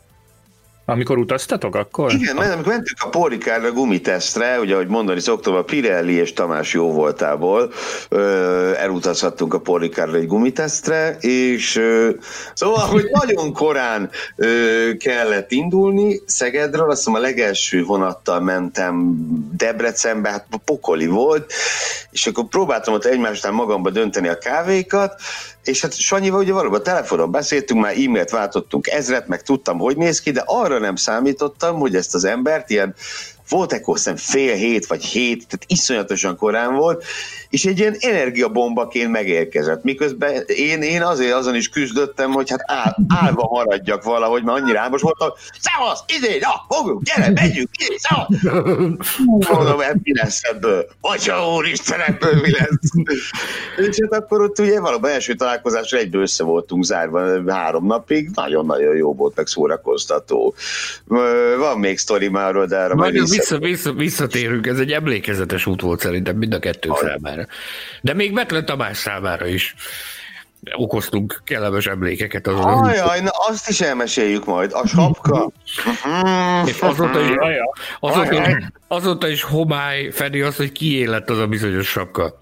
Na, hogy én hogy találkoztam Betlen Tamással először, személyesen, az, ha nem tévedek, az egy magyar nagydíjom volt, amikor én a pedoklubból integettem neked lefelé, hogy hello Betlen Tamás, mert akkor már váltottunk egymással néhány e-mailt, sőt, talán valamilyen írásom is jelent meg a magazinban. Én úgy lettem újságíró, én, én, én mániákus Forma 1 családban nőttem fel, nekem a célom volt az, hogy egyszer valamilyen formában tényleg közel kerüljek ehhez a sporthoz, és hát úgy éreztem, hogy erre a legjobb mód az az, hogy van mondani valóm a, a sporttal kapcsolatban. Én elkezdtem írkálgatni. Olyan olyan 1997 környékén, amikor itthon már, már lakossági szinten is elérhető lett az internet, akkor az elsők között váltam előfizetővé. És én ezt arra használtam, hogy, hogy megtanultam HTML-t kódolni, meg, meg, meg a saját őrültségeimet és agymenéseimet, gondolataimat, azokat, azokat leírtam, be HTML-eztem, és és feltöltöttem egy bizonyos webes felületre, amiből ugye... Ez még elérhető? Nem, hála jó Istennek. Legalábbis remélem. Legalábbis remélem. Na és a, a sztorinak az a lényege, hogy hát ezt ugye akkoriban még nem létezett ez a kifejezés, de ez egyfajta ilyen blog jelleggel működött, ilyen 98-99-2000 környékén. Ilyen Sanyi F1-es honlapja.hu, vagy valami, valami, valami borzadály volt. Megszűnt már, eltűnt szerintem. Bár azt mondják, ami az interneten fent van, az ott is marad. Tehát remélem nem így van. Említsük már meg a nevét a weboldalnak. Nem, nem, nem, nem, nem említünk ilyet. Nem említsük. Na, és akkor én, én ezt írkálgattam ezt a, ezeket a dolgokat, és akkor egyszer csak kaptam egy e-mailt, hogy hello, tetszik, amit csinálsz, ugye akkoriban indultak az első internetes portálok Magyarországon. Kaptam egy ajánlatot egy helyről, oda elkezdtem írkálni, az a, az a web felület az már nem működik, majd onnan kiváltunk, egy, egy nagyon-nagyon kedves jó barátommal, akit Félegyházi Gábornak hívnak, és ő azt mondta, hogy na gyere, akkor hagyjuk ezt, és majd én csinálok alá egy normális, tisztességes webes felületet. Ebből jött létre az F1 Zóna nevű akkoriban évekig működő és az akkori viszonyok mellett egészen magasan jegyzett internetes hírforrás, amit, amit gyakorlatilag ketten csináltunk Gáborral, és akkor onnan kezdődött az én ö, pályafutásom. Veszőfutásom. Veszőfutásom. igen, igen, igen, ott kezdődött ám. Ez olyan 2000, ez már olyan 2004 környéke, tehát a Baumgarter Zsolti ö, versenyzésének az, az évada. Akkor kaptam a Tamástól egy e-mailt, hogy nagyon tetszik, amit csinálsz, nem-e írkálnál, ha emlékeim nem csak az első feladatom az az volt, hogy a versenytudósításokhoz akkoriban még tartozott pilóta értékelő kis rövid sorozat, tehát minden pilótát értékelni kellett két mondatban, és ezt a feladatot ezt én kaptam meg, hogy ezt nekem kellett megírnom. Hát én annyira boldog voltam, hogy ezt el se hittem, hogy ez, hogy ez velem történik. És akkor ez, ezeket csinálgattam, meg közben, közben mindig előrukkoltam egy-egy témaötlettel, és volt egy, ami, ami, ami nagyon beakadt neki, ami nagyon tetszett neki, mégpedig az, hogy amikor búcsúzott a Minárdi, volt nekik egy búcsú eseményük, én lehetőséget kaptam arra, hogy interjút készítsek Paul Stodártal, és azt az abból készült interjú anyagot leadtam, és ezt rettenetesen lájkolta a Tamás, és akkor onnantól kezdve kezdett felforrósodni a, a pite. Tehát onnantól fogva egyre több feladatot kaptam, onnantól kezdve e, vált e, sokkal szorosabban kapcsolatunk. Arra emlékszem, hogy, hogy az első ilyen munka jellegű megbeszélés az úgy nézett ki, hogy én felkerestem őt, és egy, hát egy, egy, egy miskolci valami kis kockás abroszos vendéglőben, nem tudom, elfogyasztottunk valami ételt együtt, ha emlékeim nem csalnak, az volt az első ilyen munka jellegű megbeszélésünk. Én emlékszem, a Városház téren történt, igen, Miskolcon. Most még az utolsót is elmondom, mert egy pár napja futottunk össze, amikor személyesen továbbítottam a már talán túl sokat is emlegetett kolbászt és pálinkát Sanyinak, a, a, a Magyar Autósport következő helyszínének, szívcsakrájának. Egy, egy peremén, igen, igen, bocsánat. Ugye tudjuk, hogy Hajdunánáson épül a, a MotoGP pálya valamikor a következő hónapokban, években, és emellett található Polgár nevű település, és ott van egy outlet, ahol, ahol össze tudtunk futni, és ha már ott voltunk, akkor benéztünk a, az egyik márkaboltba, ahol, ahol nagy meglepetésünkre különböző Forma 1-es témájú ruházatok is beszerezhetőek, és ott támadt is egy ötletünk. Sanyi, folytatod? Igen, tehát ott azzal indítottunk, hogy ott átrendeztük a kínálatot, és nyilvánvalóan a Forma 1-es vonatkozású portékákat helyeztük a, a legfelső polcra. Nyilvánvalóan pózoltunk is egyet, a képeket hamarosan posztolni fogjuk a Formula Podcast Facebook csoportba, és egy kimutatást készítettünk arról, hogy a, a baseball sapkák árfolyama az hogyan alakul 2020 végéhez közeledve egy outletben. És mi lett a végeredmény? Ezt pedig te mondd el hogy van-e összefüggés a, a csapatok 2020-as teljesítménye, illetve a, a, a csapat baseball sapkák árai, ö, árainak alakulása között, és ö, hát most nem tudom levonni a következtetést. A Ferrari, ö, a Ferrari továbbra is ö, maga, magas szinten áll, nem emlékszem az árakra. Akkor nincs összefüggés. Egyáltalán Akkor nincs. nincs megállapíthatjuk szerintem. A második helyen a Mercedes baseball sapkája, és a harmadik helyen pedig leárazott Red Bull baseball sapkákat fedeztünk fel, úgyhogy, úgyhogy akinek ilyen jellegű ingere van, az outletben évvégi leárazás, vagy majd a jövő év elején ugye ezt az adást lehet, hogy már sokan csak 2021-ben milyen nehéz ezt kimondani, halljátok, szóval lehet, hogy csak... De szerintem, bocsánat, de ha meghallják, hogy szilveszteri adás, akkor rá fognak jönni. Hát okos hallgatóink a, vannak. Igen, a élelmesebbek lehet, hogy rájönnek. Szóval érdemes, érdemes benézni ilyen outletekben mindenféle Forma 1 ruházatot, bár Aston Martinos még nincsen, ugye? Meg meg Racing Pointos se, de... Al, meg Alpinos. Alpinos, de, de az fog jönni még. Jó, Na, hát... most bocsánat, itt Ferrari sapka, én triggerelve lettem, kész. Eljött az ide szerintem. Elbeszéljük a, ká- a káváriánkat Sanyival. És amikor mentünk erre az ominózus gumitesztre, akkor a Tamás azzal a megbízással bocsátott minket útra, hogy tök mindegy, mit csinálunk, csinálunk, amit akarunk, de kell egy aláírt, Fettel által aláírt Ferrari és baseball sapka. És ezt nem adták nektek, ugye ezt a, a Fettel által még nem aláírt baseball sapkát, nem... Nem, nem és sapkát nem adott. Haknisztál itt nekünk valami ocsmánysággal. Küldtél nekem a képet, egy nagyon-nagyon csúnya, Hát szerintem maximum kertészkedésre használható Ferrari sapkáról, és én, én erre azt mondtam neked, hogy meg ne haragudj, én, én, Ezt nagyon, a óra alá. én nagyon szívesen megszervezem, meg, meg én, én, én bátorkodom kijelenteni azt, hogy ez egyáltalán nem megugorhatatlan challenge számomra, hogy Fettellel alá, aláírassunk egy baseball sapkát, de ezt én nem vagyok hajlandó, nincs pofám oda menni egy ilyennel, amilyen ez. Na, na de gondoltuk, hogy megoldjuk okosan. Elmentünk... Ergő, bocsánat, bocsánat, hogy azt el akartam mondani, mert már feltámadt a lelkismert fudalásom, és már előre mentegetem magam, hogy, hogy, hogy szóval nagyon nem illendő, azért ezt, ezt tudja minden hallgató, vagy tudja meg minden hallgató, hogy, hogy ilyen, ilyen ilyen ilyen dolgokkal megkeresni egy újságírónak egy Form 1-es versenyzőt, ez nem egy elegáns dolog, és, és ugyanaz... A főszerkesztő ezt kérte tőlünk. De, de, de nem nekem kellett megtennem, ezért én nyugodt szívvel kérhettelek benneteket erre. Helyetek, meg, megoldottuk volna. Na, de nézzük, hogy sikerült a dolog. Uh, ugye kimentünk, odaértünk éjszaka, ott is megvoltak a magunk kalandja, és annyinak köszönhetően egy kebabossal, na de ezt majd talán máskor, uh, és akkor kimentünk reggel a pályára.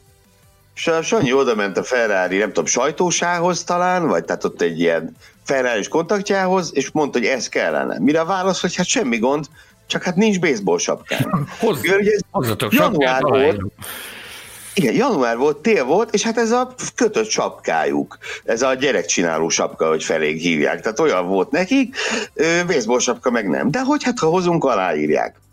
Na, akkor először megálltunk valami, az még hagyján, hogy láttunk ott valami GP shopot, ami persze zárva volt. Jött egy kislány, kérdezte, mit akarunk itt, mert látta, hogy ott nagyon szerencsétlenkedünk, mondtuk, hogy hát bemenni. Azt mondja, nem fogunk, zárva van. De hogy milyen fura nyelven beszélgettünk, mi ez? Hát mondja, mondjuk neki, hogy magyar. Mire a következőt mondta, és elnézést, de most egy csúnya szót fog használni, de hát így autentikus, így történt, az, hogy ugye angolul beszélgettünk, ó, magyarok vagytok, de jó, és a következőt mondta, köszönöm, szeretlek, gyere kurva! nagyon jó, nagyon Ez jó. már nekem nincs is meg, óriási. Ez így, így történt. Én, akkor fogalmaztam meg még magam, hogy ez valószínűleg egy szigeten átmulatott éjszakának az eseményeit foglalhatta össze. Na mindegy. Ö, és utána Sanyi kérlek, ugye, mert ugye nem adtuk fel, meg Tamás írta, hogy neki ez nagyon fontos. Bizony. Mert valami fontos embernek szállja a sapkát. Aubány. Nem tudtuk meg ki az, és jobb is. Aubányban, Aubányban szálltunk meg, Aubány városában, és Aubányból, ahogy, ahogy haladtunk Lökeszteli felé, valahol láttunk, ahogy az úton mentünk, az út szélén volt egy, egy tábla, egy Ferrari jel, ami, ami jobbra mutatott. Emlékszel erre? Hogyne, hát akkor bemegyünk, majd ott lesz sapka. Megláttuk, hanyat, hogy satufék, derékszögű forduló, kézifékes. Be, a bér... Igen, kérdezik, hogy vásárolni? Igen. De, bementünk, és először egy, egy, ilyen, egy ilyen igazi kis, hát én nem is tudom, egy ilyen kis épület volt, tehát én nem néztem volna ki belőle, hogy ott, ott, hogy ott mennyi minden csoda található. Be, bementünk, ott ugye egy álmos reggelen, ugye ez januárban volt, ez fontos elmondani, hogy ez egy januári csípős, ott még ott is, hogy milyen mediterrán éghajlat van, még ott is csípős volt reggel. Bementünk, ott elmondtuk, hogy hát jó napot, mi járatban vagyunk, ott, amit el tudtok képzelni, mindenféle Ferrari jármű is fellehető volt, és mindenféle Ferrari kiegészítő, mindenféle egyéb erekje, szuvenyír, ami szemszájnak ingere, az égvilágon minden volt náluk, csak mi nem, Sapka. Sapka. Eladó Sapka nem. Viszont volt legalább 20 Ferrari állt ott a garázsban, amit meg lehet volna vásárolni. Bizony. És hát ugye kérdezték, és mi, mit akarunk? Hát vásárolni. Ó, leültettek minket. Kávét, teát, mit adhatunk? Minden, amit akarsz, gyertek egy nyomorú sapkát csak. Teljesen... Nem volt kellemetlen. Á, Teljesen kész volt az ember, azt mondta, hogy sajnos nem tud rajtunk segíteni, mert, mert nincs eladó baseball sapkája, úgyhogy, úgyhogy távoztunk a helyszínről dolga végezetlenül, és hát nem is tudom, végül nem szereztük meg a, a, sapkát, ugye? Nem. Hát nem volt. Nem volt, nem tudtunk sapkát szerezni, ezért nem tudtuk ezt a challenge-et teljesíteni, viszont azt én, én egy néhány héttel később a, az, az előszezonbeli teszten Barcelonában szereztem be a sapkát is, amit egyébként, ha emlékeim nem csalnak, az maga Fettel adta a sapkát ehhez a történethez, mikor meglát, hogy úristen, már megint itt vannak ezek a sapkával. hát, már megint ez, de mondta az Albert, meglátod, hogy úristen, te már megint ide, ugye nem a sapkás sztori van, de, de, de jó, akkor az, oké, rendben, és a, az Alberto Antonini volt akkoriban egy volt újság, tehát egy újságíróból lett sajtófőnöke volt akkoriban a Ferrari-nak, ugye száz éve ismertük egymást, mert sokszor előfordult, amikor újságíró volt, hogy egymás mellett ültünk a, a sajtóteremben, és a, a, az Alberto odajött, és megfogta félre, hogy atya úr is, nem még mindig ez a téma van, mondta, hogy na jó, akkor azt mondta Sebastian, hogy hozzak egy sapkát, és valahonnan kerített egy sapkát, ami alá lett írva, óriási röhögés lett belőle, amikor ez, ez végül, emlékszem rá, hogy késő, nagyon-nagyon-nagyon késő estig várakoztam, mire, mire a sapka megkerült valahonnan, és ugye megtörtént az aláírás, hozta a Fettel, meg az Alberto ideadták, óriási röhögés lett, hogy egy több hónapon át tartó sztorinak értünk a, a végére ezzel, mondták, hogy akkor el ne hagynám, úgy, úgy, úgy, hogy el ne tűnjön, és ez, ez, ugye, ez ugye le lett szállítva az elnyűhetetlen főszerkesztőnek. Az én idegrendszerem az pedig, hát, hogy mondjam, hát meg, egy, kicsit, egy kicsit megviselte ez a történet. Ez, ez csak egy ilyen kiképzés volt, egy olyan feladat, amin, aminek a kapcsán le tudtam vonni a következtetést, hogy alkalmasak vagytok-e. A Bocsánat, feladat... külön nagyon tetszett, amikor megírta, hogy már tényleg már Ferrari boltba is voltunk, és nincs sapka, és ugye Tamás minden megtett, hogy segítsen rajtunk, és a következő jó tanácsot adta, oldjátok meg. Nekem pedig az, nem igaz, hogy nem lehet szerezni egy Ferrari sapkát. nem igaz, hogy nem lehet szerezni. Nem tudom, mikor került hozzám aztán végül ez a, ez a sapka. Egy nagyon befolyásos autóversenyzésben érintett ismerősöm, barátom kérte tőlem ezt a szívességet, de nem magának, hanem még egy nála is befolyásosabb és a neve eltitkolását kérő nagyon-nagyon-nagyon fontos embernek juttat Jó, hát végül. De... Hallja az adást, mindegy, mindegyiket szeretettel üdvözöljük. Igen. Hát, hát, ha megvan ez a sapka még valahol. Nem is tudom, belemenjünk-e abba, hogy én hogyan lettem újságíró, de ez egy nagyon hosszú történet, ha megengeditek, ezt, ezt áttolom. Hát annyira régen volt. Igen, régen volt, unalmas, áttolom én 2021-re, helyette, helyette ö, azt javaslom. Tamás, ez még a régi világban volt? Ez még a múlt évezredben, ugye, a múlt évezredben kezdődött, és, és, és még nem fejeződött be egyelőre, egyelőre még itt boldogítunk benneteket valamennyien. Van nekünk egy adásmenetünk, és ebben a következő pont egy, egy olyan dolog, ami, amit már többször ajánlottunk nektek kipróbálásra, és reméljük, hogy meg is tettétek. Azt hiszem, hogy volt erre utalás a, a podcast csoportban, Gergő, nem emlékszel, hogy nem dicsekedtek, hogy ki milyen eredményt ért el a bizonyos formula.hu kvízen? Én emlékszem valamire, hogy... Jaj, de megijedtem, mondom, mit ajánlottunk nekik, hogy próbáljanak ki, teljesen kaptam. Jól van. Ö, igen, igen, igen, igen, posztoltak is néhányan a, a kvízben, ö, kvízben elért eredményről, ö, és at, úgy tudom, hogy Tamás most merényletre készül.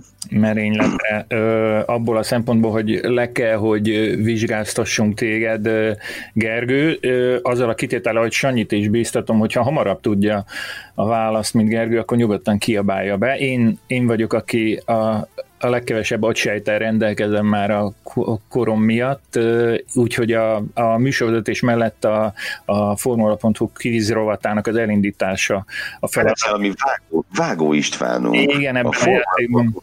És annyiban nehezítem a, a, ugye úgy működik a Formula.hu kvíz játéka, hogy feldobja a kérdést, hogyha elindítjátok, bejelentkezés után lehet használni, és kisváltatva megjelenik négy lehetséges válasz, és 10 másodperc van arra, hogy, hogy megmondják a, a a játszótársak, hogy, hogy melyik a helyes. Itt, itt nem olvasom fel a, a, a lehetséges négy variációt, mert, mert Gergő ez profi, ő profi annál, hogy, hogy választania kelljen, hanem fejből várjuk tőle. A megoldás ugyanúgy Sanyitól. Na szóval, elindítom, ez egy tíz kérdéses ilyen mini, mini játék. Hát, van, van valami idevágó ö, effektünk? Na. Nincs.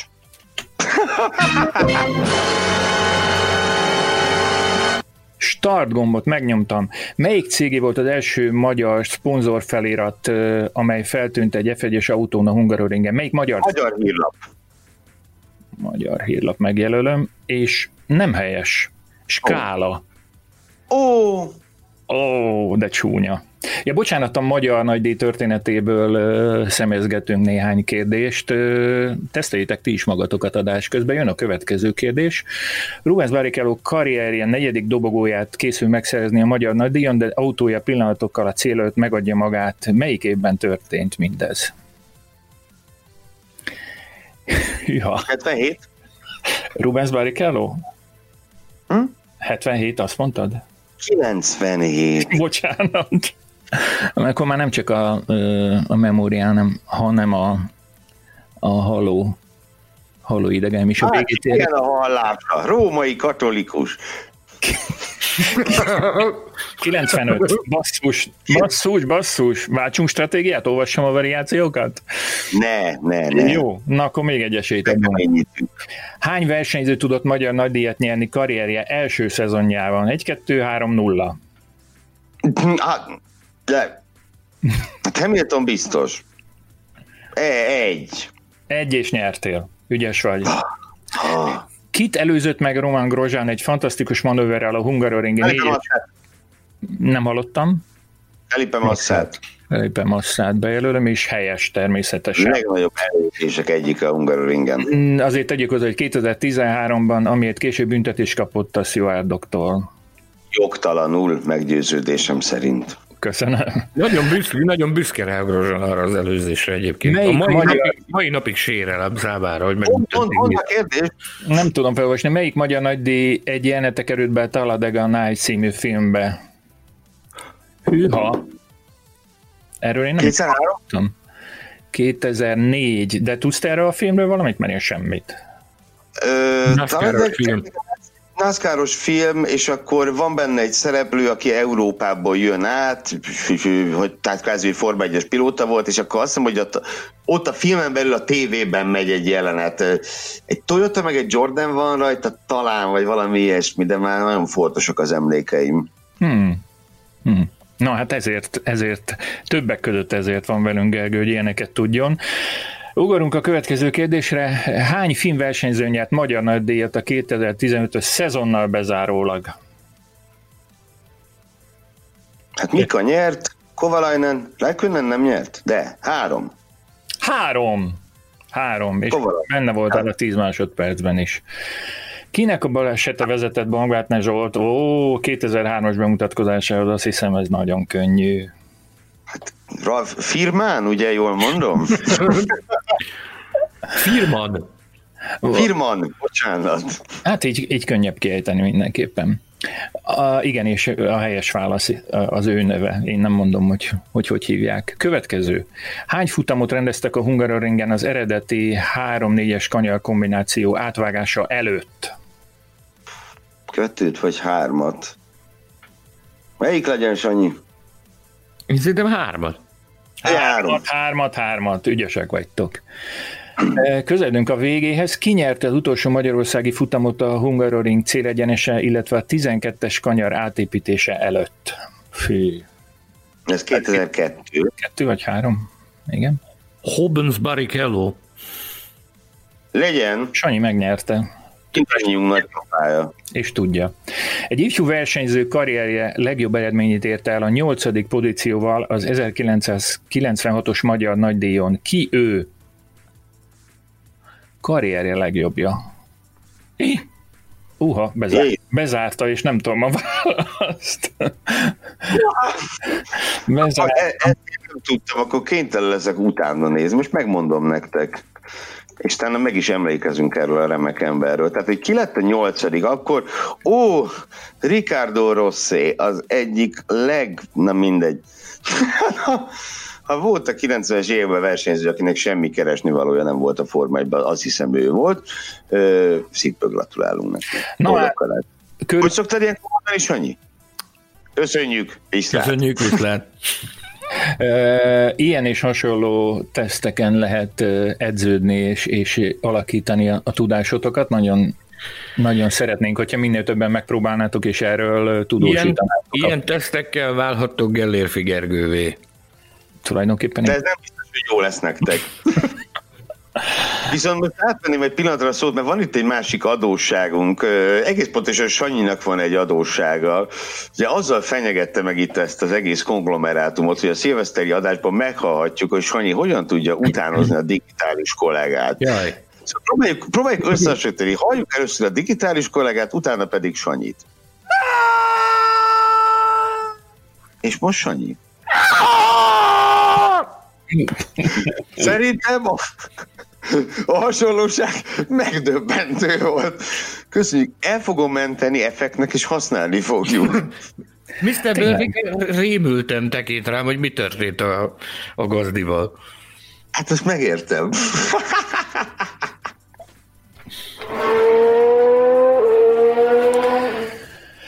Húha, vészesen közeledik a műsoridőnk vége, de még nagyon fontos témáink vannak. Hogy a műsoridő fogalma azt jelenti, hogy dolgod van.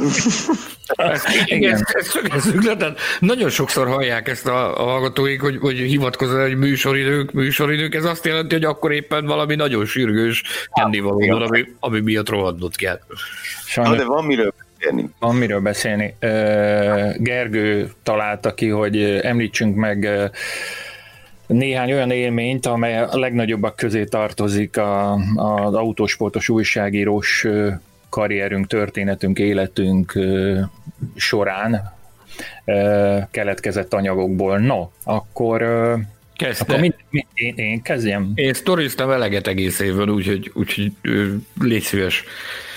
Kedves hallgatóknak mondám, hogy Tamás tegnap előtt átküldött egy ilyen 20 elemből álló listát, hogy neki ezek voltak. Pusztán azzal a célra, hogy segítsetek kitalálni, hogy melyikről esett már szó, és melyikről nem, mert nem pontosan emlékeztem, sok mindent felsoroltam már.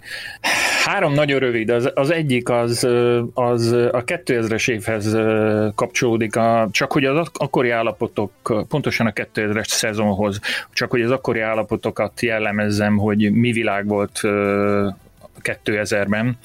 Ö, Megkeresett bennünket, mint lapkiadót egy, egy ügynökség, amely az egyik legnagyobb dohányipari cégnek volt a, a partnere, és, és arra próbált bennünket rávenni, hogy jelöljünk ki egy, egy, egy kollégát, aki, aki hajlandó arra, hogy elmegy a világ összes Form 1 futamára, és természetesen minden költségét és, és minden, minden olyan fizetni valóját állja a, a kollégának, ami keletkezik, és csak annyit kérnek, hogy minél több anyag jelenjen meg az adott márkáról. Ez most már lehet, hogy ki lehet mondani, vagy bennünket ugye nem sújt semmilyen, Nem semmilyen mondjuk, nem mondjuk de ilyen szponzort szeretnék én is magamnak egyébként. Igen, ez, ez, abban De az jó. időben De jó annak, akinek ilyen lehetősége volt. Fú, most na, ezzel én főháborodtam, hogy de jó azoknak, akik, akik éltek, mint Marci hevesen. Nekünk pedig talpalni kell kőkeményen, hogy összerakjuk az anyagi hátterét ennek a sztorinak. Szóval ilyen sanyarú körülmények között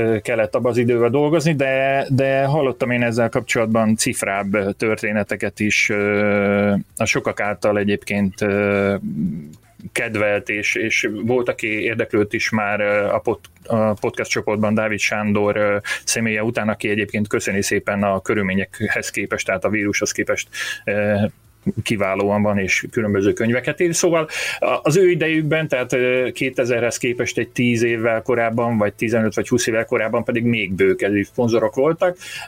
A mai napra ez, ez, ezek a szponzorok valahogy el, eltűntek, elvesztek legkomolyabb szponzorunkat Csík Nándornak hívják. Igen, igen, igen, de jó azoknak, akik így éltek, mint Marci Hevesen. Hát úgy nem volt azért annyira nehéz boldogulni, csak úgy megérzett. A Sanyit szíven ütötte ez a történet. Engem kiütöttem, mert én nem azért a három forintért mondom, de azért nekem elég sok őszhajszálam van, ami annak köszönhető, hogy ezeket a, az utakat, meg ennek a, tehát a Form 1 utaknak a, a hátterét, amíg, amíg én azt össze sakkoztam, meg össze logisztikáztam, még másoknak ez minden így ment. És az a sok cigaretta ráadásul. Igen. Ajaj, ajaj. Jó lehetett. Hmm. A második ilyen rövid élmény szintén a, a 2000-es évekre jellemző finanszírozási, támogatási formákat jól bemutatja, hogy 2003-ban vagy 2004-ben nem emlékszem, a Palermo operában leplezték le a, a Renault aktuális Forma 1-es autóját, akkoriban még ez nem online zajlott, hanem személyesen odavitték a, a világ minden tájáról, de Európa összes országából biztosan az újságírókat, és, és megtöltötték gyakorlatilag az operát is egy előadás keretében történt mindez, de hogy nem is ez volt igazából a különleges, bár azért az ember nem utazik túl gyakran Palermóba, és ha el is jut, akkor nem feltétlenül az operába megy, hanem az a mód, hogy miképpen oldották meg az újságírók odautaztatását. Innen Magyarországról konkrétan egykori Diósgyőri várkapitányunk, hm, segítsetek, segítsetek, a Renault akkori, Péter. a Renault akkori PR igazgatója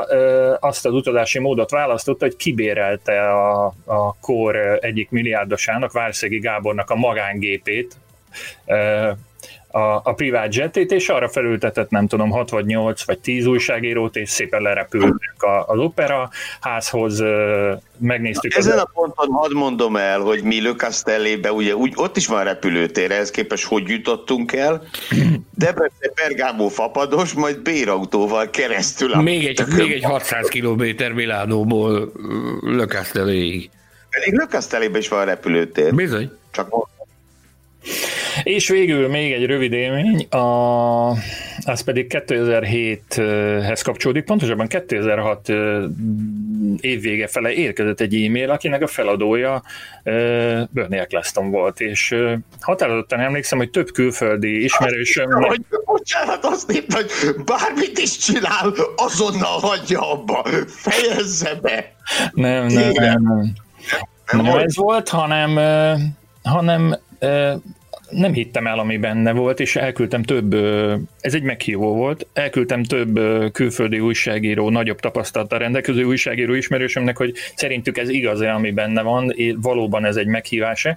Ez a Abu Dhabi utcai Form 1 fesztiválra hívott, amit február elején rendeztek 2007-ben és azzal kecsegtetett, hogy ott lesz a, a, akkoriban még nem volt ennyi utcai fesztivál, hogy ott lesz a, a, a a mezőny összes csapat, az összes autóval és az összes pilótával, és hogy minden költséget természetesen ők állnak, csak a Formula, Autosport és Formula magazin szerkesztősége vegye ugyan már a fáradtságot, hogy, hogy megtiszteli a rendezvényt a jelenlétével, és kiderült, hogy igaz a dolog, mindössze annyit kellett tenni érte, hogy el kellett utazni Frankfurtba, mert ott volt egy ilyen gyűjtőpont, és onnan a, az Emirates járatával, de hát természetesen nem turista osztályon, hanem, hanem business classon kellett, kellett teljesíteni ezt a kihívást, és hát ott olyan, olyan élmények értek bennünket, hogy más nem mondjak, ugye biztos hallottatok az Emirates Palace nevű szállodáról, amely azt hiszem a, a két hét csillagos, hetes csillagos szálloda közül az egyik a világon, hogy oda dugtak be bennünket, és ott kellett tengődnünk az alatt a pár nap alatt, amíg ez a fesztivál lezajlott, és a nem, nem megyek bele a, a, a sok, sokszoros kalandokba, amit ott biztosítottak nekünk, de a, ugye arra emlékszik mindenki, hogy a, a, a végső lefolyása az lett ennek a utcai F1-es fesztiválnak, hogy bejelentették, hogy 2009 novemberében, hogy ide most, ahol, ahol állunk, ide fognak építeni egy Form 1 pályát, tudjuk, hogy kitervezte, és, és 2009 novemberében pedig Forma 1-es futamot rendeznek, aztán ez azt hiszem... Az az esemény volt, ahol valami korona herceg vagy kirommá törte az egyik autót? Nem, nem, nem, nem. nem. Itt, itt gyakorlatilag az összes Forma 1-es pilóta ilyen utcai futást rend, hmm. rendezett. Szegeden is volt. Ilyen. Na, hát akkor Abu Dhabi a, a a melyik évek Szegedje? Nem tudom, ezt már nem bírom összerakni. Átadom, átpasszolom nektek a szót. 2008-ban volt Szegeden, vagy 9-ben, tehát Abu Dhabiba előbb volt. De ott Palik László vezetett, nem? Fettel vezetett, és Palik László, meg Buemi. Azt hiszem Fettel, Buemi és Palik László, így nézett ki. Emlékezetes a... esemény volt az Szegeden, óriási felhajtáson. Nagyon jó hangulatú esemény volt, hozzáteszem. Rengetegen voltak. Jelen volt, volt igen, igen, igen, igen. Na, hát talán, találkozhattunk volna, ha tudjuk, hogy ki a már. Gyakorlatilag igen? interjúztunk minden érintettel, a Fettel is, a Buemivel is, meg talán Palik Lászlóval is, ha emlékeim Volt is, ugye bizony, bizony, bizony, Buemi vezette. Buemi vezette azt a NASCAR, ez egy Toyota, egy Toyota Camry. Bizony. Orbitális, ja, ja. orbitális hangja volt, szenzációs hangja volt, hogy a, ahogy Szegeden kente a Buemi imádta. De ez, ez nem az a NASCAR autó, ami ott van a, a Salzburgban a, a Red Bull fő, főhadiszállás mellett de, de azt, azt viszik mindenhova ezekre a sókra. Jó, ö, bocsánat, hogy ö, ha valakiben olyan emlékeket ébresztettem, ami, ami, ami nem kedves, meg nem szép, akkoriban bizony ilyen sanyarú körülmények között kellett kellett újságot készíteni, meg, meg weboldalt működtetni, és bezzeg most, Gergő, mit tudsz te ehhez hozzátenni? Mennyivel jobban? Uh, nézd, um, igen, tehát autósportos élmények volt, volt néhány néhány nagyon jó. Nyilván, amikor először találkoztam Forma 1-es pilótával, ez Daniel Kviat volt azon a bizonyos teszten, az mondjuk egy ilyen, egy ilyen maradandó élmény. Úgy, úgymond mérföldkő, meg hát az első Forma 1-es interjú is nyilván az, de ami a legmélyebb nyomot hagyta bennem, az, az két ilyen autóztatás volt, amikor ugye a versenyzők valamilyen versenyautóval, nyilván nem Forma 1 hanem amivel e, mód van erre, elvisznek egy-két körre. Hát az egyik, az ugye a DTM-en esett meg, bizonyos Joel Eriksson, aki akkor épp hogy betöltötte a 18-at, ő vitt el három körre a Hungaroringen egy BMW-vel. Hát hú, tehát a, az első körben szó szerint halálfélelmem volt. De tényleg, tehát minden egyes kanyarban azt éreztem, hogy én most fogok meghalni. Akkor most, akkor most. Ö, aztán második körtől elkezdtem élvezni a dolgot, nagyon durva volt. Az meg ugye külön, hogy gyakorlatilag a nagyobb féktávokon képtelen voltam megtartani a fejemet, bárhogy próbálkoztam, de hát ez csapódott előre, hátra, jobbra, balra, bármerre, és hát a szemem sarkából láttam, hogy ennek a kis suhancnak, aki értitek volt nálam, nem tudom, több mint egy tízesre fiatal, meg meg sem mozdul. Az igen, mondom. Van ott nyak. Van ott az, de ez... Azóta már vezettél te magad is Forma 1-es, nem? De vagy Forma, Forma 3-as. Forma 3-as vezettem, igen, nagyon jó volt. De hát nyilván nem mentem olyan tempóval, mint a mint az Ericsson. De kiszálltam az autóból, remektem, mint a kocsonya, és akkor bementem át, nem is, a, az Audi Hospitality-be mentem be, mert úgy voltam, mert a BMW rázta össze a gyomrom, akkor csak máshol fogom kihányni. És aztán végül ez elmaradt, kértem egy pohár sört, ez sokat javított a helyzetemen. Biztos, hogy biztos, a nagy ijegységre. nagy ijegységre egy sört meg kellett inni. Aztán meg már éhes voltam, mert az autóztatás előtt nem, nem mertem, mert mondom, itt képen hányom az Ericsson-t, akkor az tényleg szörnyű lenne. Ö, és akkor nézem, hogy hm, ki van írva, hogy traditionelle ungarische fischzuppe, hagyományos magyar halászténa. Képzeljétek el, egy polip volt benne. Kifejezetten hagyományos magyar. Én, mint Szögedi, azért erősen elgondolkodtam, hogy ez melyik magyar hagyománya, melyik polipot rak alá. Ez, ez zseniális volt. Hát a másik meg, a, az meg egy ilyen Gymkhana eseményen volt. Ja, hát ez egy ilyen drift, slalom elemeket ötvöző ilyen, ilyen szakák, szakák, hát a féle ökörködésnek nevezném Kemblok, inkább. Ugye, szüleménye blokk és bandája évről évre összehoznak egy ilyen bulit, de hát van nyilván egy versenyes, annak van egy győztese, de a nagy részt az a, ez a média és a nézők szórakoztatásáról szól. Na, és akkor ott is volt, hogy elvisz egy körre a Von Gittin egy gyönyörű, szép, atomra tuningolt Mustang, néztem, hogy ő előtte milyen köröket megy, mondom, ó, ez nekem való, ez ilyen óvatos. És az újságírót, hogy ne őrüljön meg szegény. És amikor már eljöttem volna, akkor egyszer csak elfüstölt a motorja a szegény embernek, és közölték, hogy kész, mára elmúlt az autóztatás, tehát ő befejezte, de majd a, hú, hogy is hívták, valami Biaggioni volt a srác neve, ez viszont egy ilyen elmebeteg volt. Tehát látszott a fején, hogy nem százas, na amellé ültettek be, és akkor hát körbe driftelt velem a pályán kétszer. Ott ott kész voltam, mint a matek lecke. Tehát azt nem tudtam, hogy mit csináljak. Sírjak, üvölcsek, halljak meg gyorsan, hogy legyünk túl rajta, gyakorlatilag nem volt olyan mozzanat, hogy egyenesben állt volna az autó. Nyilván így kell driftelni, csak hát első, de ez nagyon sokkoló élmény. Ö, és akkor még talán még egy ehhez kapcsolódva, csak mert ugyanott nem, nem tudom, ugyanabban az évben, de ugyanúgy egy ilyen Gymkhana eseményen történt, Bognárszonnal, szeretett kollégánkkal voltunk kint ketten, csak megjött a Ken Block a fiesztájával kigurult, ott ugye, ahogy a jó szokása szerint ott ökörködött kicsit, ott táncikált a motorház, tehát ön olyan kemblokkosan nyomta a sót, és akkor közölte ott a mikrofonnal, hogy most egy sosem látott trükköt fog bemutatni. Egy vadonatúj trükk, most fogja először megcsinálni. Nagy gáz, kis szerencse, ugye beletaposott, csikorgott a gumi, és telibe verte a betonfalat. De nagyon durván, kitört a Ford kereke, minden, teljes rottyom volt az autó, és hát mi beszéltük a Viktorral, hogy hát ezt még valóban nem láttuk. Tehát páratlan attrakció, ez még nem fordult elő, és abban az évben volt, hogy utána ennek a bizonyos Gymkhana versenynek a döntőjét Nani Roma elverte a nagy Ken blokkot, és ennek a mód felett örvendeztünk. Na, hát ilyen dolgok, ilyen, ilyen dolgok voltak Forma 1 kívül. ahogy... 2012-es katalán rallin, amikor voltam, Szállóban volt abban a nagy szórakoztató parkban volt a szállásunk, és a, a mellettem levő szobában lakott Ken Block. Ő volt a, ő volt a szomszédom, és 12-es vagy 13-es, nem emlékszem pontosan az évre, csak arra, hogy, hogy fönt voltunk a hegyekben, ugye reggel elköszöntünk egymástól, hogy csá, ő ment a, a szervizparkba, mi mentünk azokra a pontokra, ahol tudtuk nézni a versenyt, és egyszer csak jött, és irgalmatlanul lerongyolta a Fordot, majd ugye elindult segítségért, mert egy meglehetősen, hát egy, egy elég furcsa helyen történt, nem pár száz métert sétált, ott voltunk, hogy jött, jött, meglátott, és mondta, atya úristen, de te, te is itt vagy, mit keresel itt? Tehát ugye a szomszédok voltunk, minden reggel láttuk egymást, ahogy, ahogy távoztunk a szobából, meg láttuk egymást a reggelidél, és amikor lerongyolta magát, akkor jött, ezt nézett, mit halaszatyor, hogy atya úristen, itt is itt vagy, nem te vagy a szerencse balacom. Volt már más is ilyen egyébként, akinek hát nem biztos, hogy én voltam a, a szerencsehozó, szerencsehozója. Péter Hanzelt.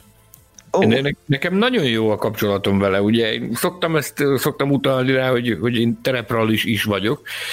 Soha nem fogom elfelejteni a 2011-es Silkway Rally akkor voltunk a kvalisporttal először vágtunk bele ebbe a megbérettetésbe, és a Luzsiki stadionban volt a, a gépátvétel meg az előzetes felhajtás, és, nemzetközi sajtótájékoztató a Luzsiki sajtótermében, ott az összes nagy ágyú, a Dörroly, a Péter ezzel a Slesser, ugye ők mindannyian jó haverok réges-réges-régen ismerjük egymást.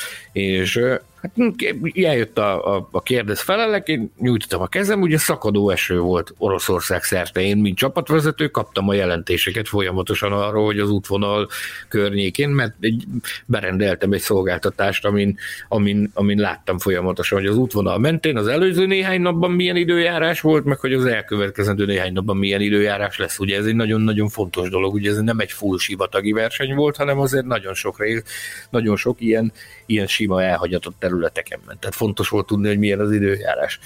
És akkor jelentkezte, kaptam a szót, mondom a Péter, Péter ezzel kérdeztem, hogy mondom, figyelj Péter, mondom, sivatagi gyerekek vagyunk, sivatagban mindent megnyertél, amit, amit meg lehetett, de hát ez most, ez most nem egy full sivatagi verseny, meg szakad az eső. Tehát mit tud az öreg sivatagi róka olyan körülmények között, amikor szakad az eső, és úgy tűnik, hogy óriási sár vár ránk az első néhány szakaszon. Hát ugye a, a, a, jött a szabvány, a szabványos válasz, kacsintás, meg, meg haverkodós az, hogy hát nézhet offroad versenyzők vagyunk, az ég egyet a világon mindent, minden körülményre fel vagyunk készülve, nem okozhat gondot egy kis sár.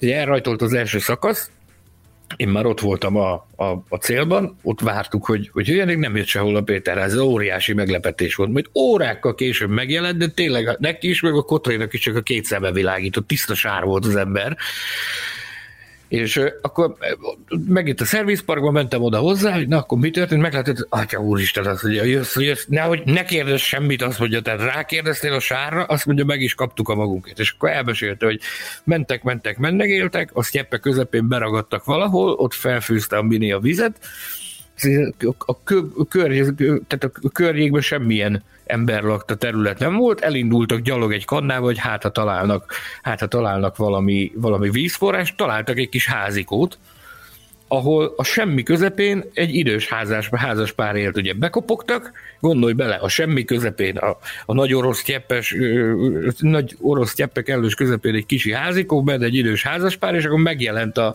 a sisakos Kotré Péter ezzel napszemüvegben, overában bekopogtak egy kannával, hogy jó napot kívánok vizet. Azt mondta, hogy az idős házaspár az meg se tudott szólalni. Olyan szinte úgy gondolták, hogy a földön kívüliek érkeztek volna hozzájuk, de aztán a célban, amikor mindezt elmesélte, óriási rögés, hogy soha többet az időjárási körülményekről ne kérdezze, mert nem fog válaszolni. Ez nagyon jó. Még a terepralliról egyet. Többször emlegetett első közös utunkon Sanyival száguldottunk a, én akkor még nem rendelkeztem jogosítványos, és annyi vezetett, hogy száguldottunk át a Rivierán, ott valahol Marseille Nizza felé tartottunk éppen, és beszélgettünk mindenféléről, és szóba került a Schlesser. És kérdezem a Sanyit, hogy figyelj már, hogy hány éves a Schlesser? Jó, meg lehetett volna nézni a Wikipédián, de az, az, az úgy mindenkinek megy, az túl egyszerű. Mi ezen elelmékeltünk, hogy fú, hát ennyi lehet, annyi lehet. Azt mondja, Sanyi, tudod mit? írjunk neki SMS-t. Hát én akkor még nem voltam megszok, hozzászokva, hogy Sanyinak minden élő ember telefonszáma megvan, úgyhogy őszintén meglepődtem a javaslatról, hogy szernek SMS-t. És Sanyi vezetett, odatta a telefonját, azt mondja, keresd ki Jean-Louis, és akkor írd meg neki. Mint, mintha ugye ő írná, csak hát ő vezetett. És akkor írom, ez szevasz Jean-Louis, hogy fura kérdés lesz, ez így éjjel egy volt. Fura kérdés lesz, éves vagy, egy kollégám szeretné tudni. Válasz a következő volt. Ha a kollégád egy vonzó nő, akkor 50. Ha nem... nagy, nagy gavallér az öreg, nagyon nagy gavallér, és igazi jó barát, ugye. Volt már vendégünk azt is elárulhatjuk, hogy talán te vagy Magyarországon az egyetlen ember, aki vett alsógatját Jean-Louis lesz Konkrétan, konkrétan ez is, ez is megtörtént. De nagyon-nagyon sok mindent átéltünk együtt. Tizen pár év alatt nagyon sok minden történik a sivatagban, meg nagyon nagy barátságok nagyon nagy barátságok köttetnek ezeken a sivatagi versenyeken. Tehát vele is úgy ismerkedtünk meg, hogy ismertem a Dakarokról, ismertem más versenyekről, meg a, meg a múltját, meg nagyon nagy tisztelője voltam, aztán úgy alakult, hogy amikor elindult az Afrika rész, akkor ott, ott a, a szervezés kapcsán, meg, meg ugye első résztvevők voltunk az Afrika részen, a kezdetektől fogva jelen vagyunk, ők nálunk ezt túlzás nélkül kimerem jelenteni, hogy ő családtag. Tehát, tehát ismeri a, a, a, a, a teljes rétje itt is mindenki ismeri, hogy nagyon-nagyon jóba vagyunk vele. Ő nagyon-nagyon szereti a magyarokat, a magyar, magyar mentalitást és a paprikás krumplit. Az az egyik kedvenc kajája. Most tudom, hogy az úgynevezett adásidő a végéhez közeleg, de Tamás, meg kell kérdezzelek, mi jut eszedbe, ha kimondom azt a szót, hogy szegvély? Ó, az jut eszembe, hogy nem tudom elmondani a, a sztorikat. Egy, egy mondatot engedjetek meg ezekről. Egyrészt arról ne feledkezzünk meg tényleg uh, Jean-Louis Lesser, a, a, valamelyikőtök mondta, hogy a gálánk vendége volt egyik évben, és uh, hát már majdnem azt mondtam, hogy ő volt a, a a három közül a, a, az egyik legjobb, de nem, nem mondhatjuk ugye se Jean Alézére, se Ben Mylanderre, hogy, hogy bármivel is kevesebbet hoztak volna, kevesebb fényt és kevesebb vidámságot, nem? A... Mindannyian szenzációsak voltak, túlzás nélkül. Jó, szóval zseniális volt mind a három vendégünk, köztük Jean-Louis Lesser, és bocs, de rá kell fűznöm, és több, több emléket nem fogok mondani, de ha mind a ketten Ken Blockról beszéltetek, akkor, akkor, akkor nekem is kell róla beszélnem, hogy én 15-ben jártam, Santapod nevű helyen, ugyanannak az energiaitalgyártó márkának a jóvoltából amivel Gergő is, aminek a jóvoltából Gergő is, meg, meg még nagyon sokan szerkesztőségből. Ennyit mondhatunk talán. Csak nekem nem bírtál soha intézni tőlük semmit, te! Én mindig mindenhova, mindig mindenhova saját magamnak kell szervezkedjek, te! Nem is igaz, biztos, hogy küldtünk téged is valahova. Biztos, hogy nem. Innen, innen, jó, messze!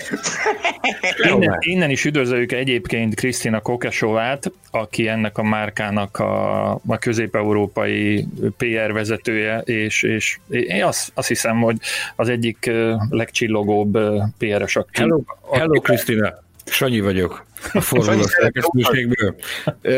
Nyitott vagyok az autósportok minden válfajára, a szívem csücske a Forma 1, ahol szintén érdekeltek vagytok. Kérlek, amennyiben ez az üzenet eljut hozzád, és valamit fel tudsz ajánlani, várom nagy szeretettel a jelentkezésedet. Köszönöm. Őről annyit kell, kell tudni még, hogy, hogy az édesapja ö, magyar származású ö, volt, és a, a, a Magyar Rádió ö, prágai tudósítójaként sokáig lehetett a hangját hallani különböző anyagban, még az előző rendszerben. És Krisztina nagyon, nagyon szerette az Autosport és Formula magazint, és, és, és többször. többször. Kedves Krisztina, amíg, amíg mindig szereted az Autosport és Formula magazint, légy oly kedves. Most éppen szül, szülési szabadságom van, egy körülbelül egy éve megszületett a, a kisbabája, és, és most más, más dolgokkal foglalkozik, innen is. Kedves Krisztina, gratulálok gyermeket születéséhez, amennyiben valami eszembe jut autósportokkal kapcsolatban, itt vagyok, köszönöm hánytad le Ken blokkot? Ezt nem hánytam le, de kis ilyen lehánytam, igen, tehát a legszörnyűbb autósportos élményem, hogy nekem, aki a, a benzin gőznek a, az első távoli illatára rosszul leszek, valahogy mégis az jutott eszembe, hogy nem, nem, nem lehet, hogy nem ülök be Ken blokk mellé, és, és beültem, és, és hiába mondtam neki, hogy most azonnal fejezze be ezt a kört, tényleg hasonló, hasonló szörnyű élmény volt, mint, mint Gergőnek. Lehúzott ablaknál, ahogy a gumifüst a, a, a benzingőzzel elegyedik, tehát ez egyszerűen borzasztó volt. Tehát tényleg a határán voltam mindenféle olyan dolognak, amiről már, már Gergő beszélt, de, de nem volt hajlandó megállni a, a, az úriember, és, és, és ott fogadtam meg, hogy soha többet nem ülök ilyen autóba, aztán mégis kivételhetettem, és hogy, hogy nem megint ennek az energiaitalnak a jó voltából a e, Sanyi által nagyon jól ismert Krisztóf Holovcsics e, mellé lehetett beülni egy tereprali világkupa futam edzésén Szczecin nevű település közelében, és, és tehát ahhoz képest, amit képzel az ember egy tereprali autóról, hogy, hogy hogy rázkódik, ütvág, és ez úgy ment, mint kés a vajba. Ilyen kisebb bokrokat nem nagyon vett figyelembe, tehát egész már... Gyerekek, a tereprallinak ez a lényege, tehát hogy ha, ha, ha egy autó úgy van megépítve, hogy ráz, akkor az kirázza a beledet, az azt jelenti, hogy véged van, nem tudsz koncentrálni. Ez egy futó műsport. Itt az a lényeg, hogy olyan legyen az autó, mintha egy fotelban ülnél, minél nagyobb komfort legyen, hogy minél jobban tudjál összpontosítani, minél jobban tudjál vezetni, minél, minél gyorsabb tudjál lenni. Ennek ez a lényege. Santapod, tényleg az utolsó két mondatom, a, a rossz élmények mellett ez volt az a hely, ahol elmulasztottam, hogy ingyen csináltathattam volna egy energiétalos tetoválást, mert bár, bármelyik jelentkezőnek ezt elkészítették ott a helyszínen, nem vállalkoztam rá, nem tudom, hogy bánjam-e azóta is a dolgot, illetve az utolsó dolog Santapoddal kapcsolatban, akinek ismeretlenül ez a hely, okvetlenül keressen rá, ilyen Magyarországon meg Közép-Európában nincsen. Ez az angoloknak a, az, az agyamentsége, a, a gyorsulási versenyeknek a, az amerikai megfelelője Angliában. Egy olyan pálya, ami ami ami elképesztő, tehát uh, itt a, um, hogy is hívják, sugárhajtóműves gokártól kezdve a, a, a bogarakig, a kisperrókig, olyan gyorsulási uh, sportra épített járműveket uh, sorakoztatott fel, egyébként ezzel a Gymkhana Fesztivállal egy időben is a, a helyszín, hogy, hogy tehát egy egész más dimenziója azt hiszem a, a, az autósport őrületnek. No, akkor a többi élményt eltesszük a driftről az jut eszembe, tehát, hogy itt valóban háromból ketten megvallottuk, hogy teljesen rosszul lettünk, és tehát kívülről nézve ez csodálatos, és mióta beleültem egy ilyenbe, azóta nagyon nagy tisztelettel viseltetek a driftesek iránt, mert ez nem embernek való. Ez a fajta mozgáskultúra, amit az, az autó előad, tehát belőlem a lelket kihajtotta. Hm. De ezt, ezt aránylag könnyen tudjuk teljesíteni, hogy Sanyi is tudjon ebből a szempontból csatlakozni hozzánk, hiszen Mária Pócson, Mária Pócson a Magyar Autósport következő szívcsakrájának a, a helyszínén elég gyakran rendeznek egy rendezvényt, és ez nem esik messze Balkány nevű kisvárostól. Bizony nem. Még Holovcsicsról annyit egyébként, azon a, azon a Secsini hétvégén, amikor téged vitt a, vitt a Holek. Te ott voltál? Ugye, igen, Andy Schulz volt a, a navigátora azon a, azon a hétvégén. Ők mentek egy ideig együtt. Andy Schulz egy nagyon rutinos német navigátor, és olyan szinten valami büntetést kapott a Holek, hátra sorolták, és akkor ugye hazai pályán volt, onnan kellett jönnie neki fel, ráadásul harcban volt a világkupa győzelemért, amit egyébként elbukott, de valami őrületes hajrával jött fel, én nem tudom, az utolsó napon a tizedik helyről talán a másodikra. És azt, hogy milyen sebességet ment a Holovcsics, arról az árulkodott a legjobban, hogy, hogy vártuk őket a, a, a futam végén a párkfermébe, megérkezett a mini, kinyílt a, a jobb egy, kiszállt belőle az Andy Schulz, aki egy kis, kis, kis puki ember, egy kis alacsony zöbök ember, kiszállt, odajött, rávert egyet a vállamra, és azt mondta, hogy öcsém, nekem kaput, és kifek.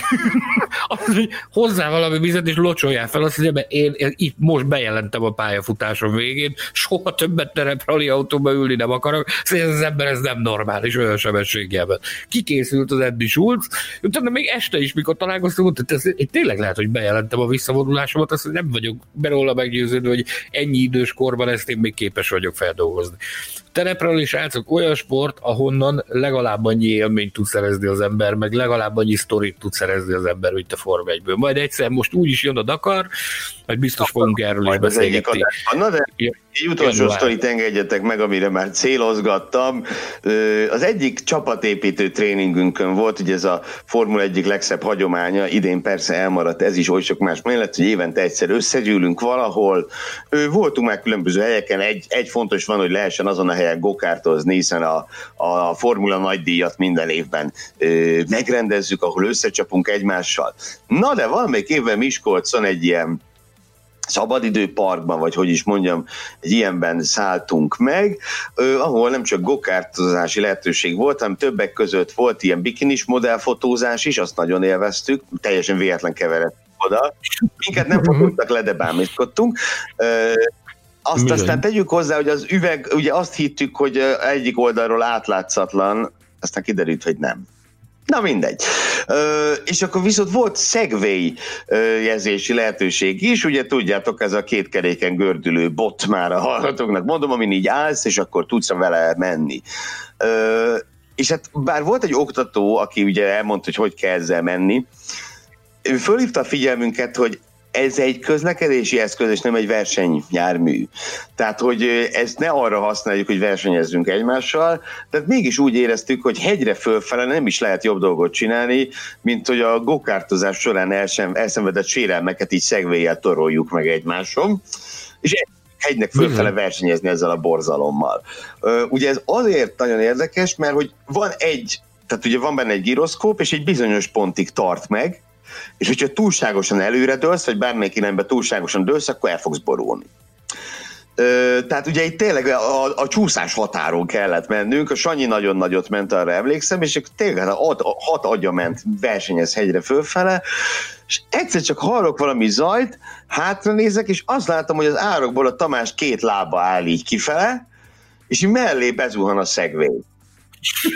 Az próbált engem, próbált engem utolérni, arra emlékszem. Elsőre nagyon megrettentem, mert mégis ugye szegény öreg is már, meg a trásik, a szegvély az se jó, de hát aztán, aztán láttuk, hogy mozog, és onnantól nagyon-nagyon kacaráztunk. Ö, csak ő szegény úgy érezte, hogy a főnöki tekintélye kicsit meg lett tépázva ezzel a mozdulatsorral. Nem is állt már vissza a szegvélyre. Biciklivel jöttél utána, ugye? Nem, nem, ez már közvetlenül a park bejáratánál volt. Egyébként már letudtuk, tehát nagyjából egy órás ilyen túrát tettünk, és ö, meg kell jegyezni, hogy nem szegvély volt, hanem valamilyen kínai másolat, hát, amit, hát, olyan. amit igen, ugyanaz ugyanaz a történet, igen, és egyébként marha élvezetes volt, aki még nem tette próbálja ki, meg nem is kell hozzá túl nagy előképzettség, csak, csak ha vannak ilyen szoftverhibák, ami miatt egyébként ezt a flottát már ki is vonták a, az adott hotelnek a kínálatából, tehát már nem, nem kínálják élménynek, hogy zuhany be gerincre a, az útszéli árokba nagy sebességnél, szóval aki még nem próbált, az ennek ellen is most, már, most már a hallgatóink, a hallgatóink, olvasóink egy picit talán jobban értik, hogy miért nevezünk mi téged elnyűhetetlennek, tehát ezt is, ezt is megértük, mert végignézhettük azt, ahogy, ahogy kirakétáztad magadat. Soha nem felejtjük, én mentem elő. Valamiféle ugye versengés volt, mert nagyon közel voltunk a célhoz, én már, a, már éreztem a, a győzelmi pesgő ízét a számban, amikor... És én hát, néztem hátra, és egyszer csak azt láttam, hogy jön a Tamás, jön a Tamás, hátra, és nincsen sehol. Atya úristen, ez hova lett? És akkor vágtam egy, megálltam, és akkor láttam, hogy, hogy, hogy jöttetek fölfelé, és mondtad, hogy Atya úristen, ott a Tamás, ott volt beborulva szerencsétlen. Tehát szoftver hiba okozta ezt a szörnyű esetet? Hát nem gondolod, hogy az én vezetési tudásom... nem feltételezted ilyet. A, kín, a kínai mérnökök meghekkelték a, az élményt, a, a Formula.hu szerkesztőségnek élményét így akarták tönkretenni. Nem vett el egyébként a kedvemet, mert azt hiszem, hogy visszaültem. De, mit is tegyünk még? Szükségünk van-e még élményekre? A, a mutató már jóval túlhaladta a, a kettő óra. És ráadásul most akkor bemondom, hogy ebben a pillanatban, amikor a felvétel zajlik, nekem már a, a formula.hu heti értekezletén kellene ülnöm, de ez az a szent pillanat, amikor kihagyom ezt a, ezt a megbeszélést legalábbis. Nagyon fájlalják, hiányolnak, üzenik, hogy kitartás. Én viszont Jönnek az üzenetek, hogy tartsátok még ott, ameddig tudjátok, tartsátok még az adásban, ameddig csak Na, lehet. Én viszont egy adag bakit még bejátszok. Jó, mit szóltok? Speciális ok. effektekkel elválasztva őket. Az, az nem volt az olyan régi, két vagy három éve volt, amikor megnéztük a japán nagy díj leintését. Ó, oh, meg, bocsánat, ide megint kérek egy vágás, itt egy kombány ment a, az utcámban. Mert most helyezkedem, hogy ez ne történjen meg később. Akkor bele, már megy a felvétel, de jó. Igen, a f*** rakom bele, ez meg lesz. Jó, majd eltesszük egy humorosban. Na, oké, okay. kész vagyok, puszi. Köszöntöm kollégáimat, Mészáros Sándort és Gelléfi Gergő. Sziasztok! Hello, sziasztok! Ebben ugye nyilvánvalóan szerepet játszott ebben az értékelésben az, hogy nem tudom, hogy ezt hogy magyarázzam ki, nem tudom futamértékelő adásában engem Gellérfi Gergőnek hívlak, és é, hívlak. Meg. jó? Bocs? Nagyon jó. É, és kevésbé dicsőségesen fog visszavonulni. Na de, mik a különbségek, Sanyi, mert én a hasonlóságokról beszéltem. Hú, b-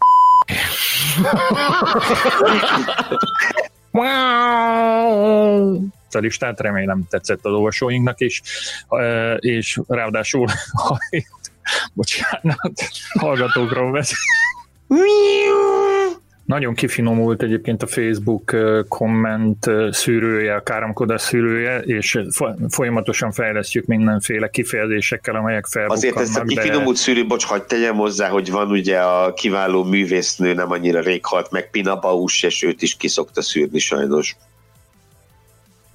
Szóval, hogy fejlesztjük az újabb ki. Bocsánat.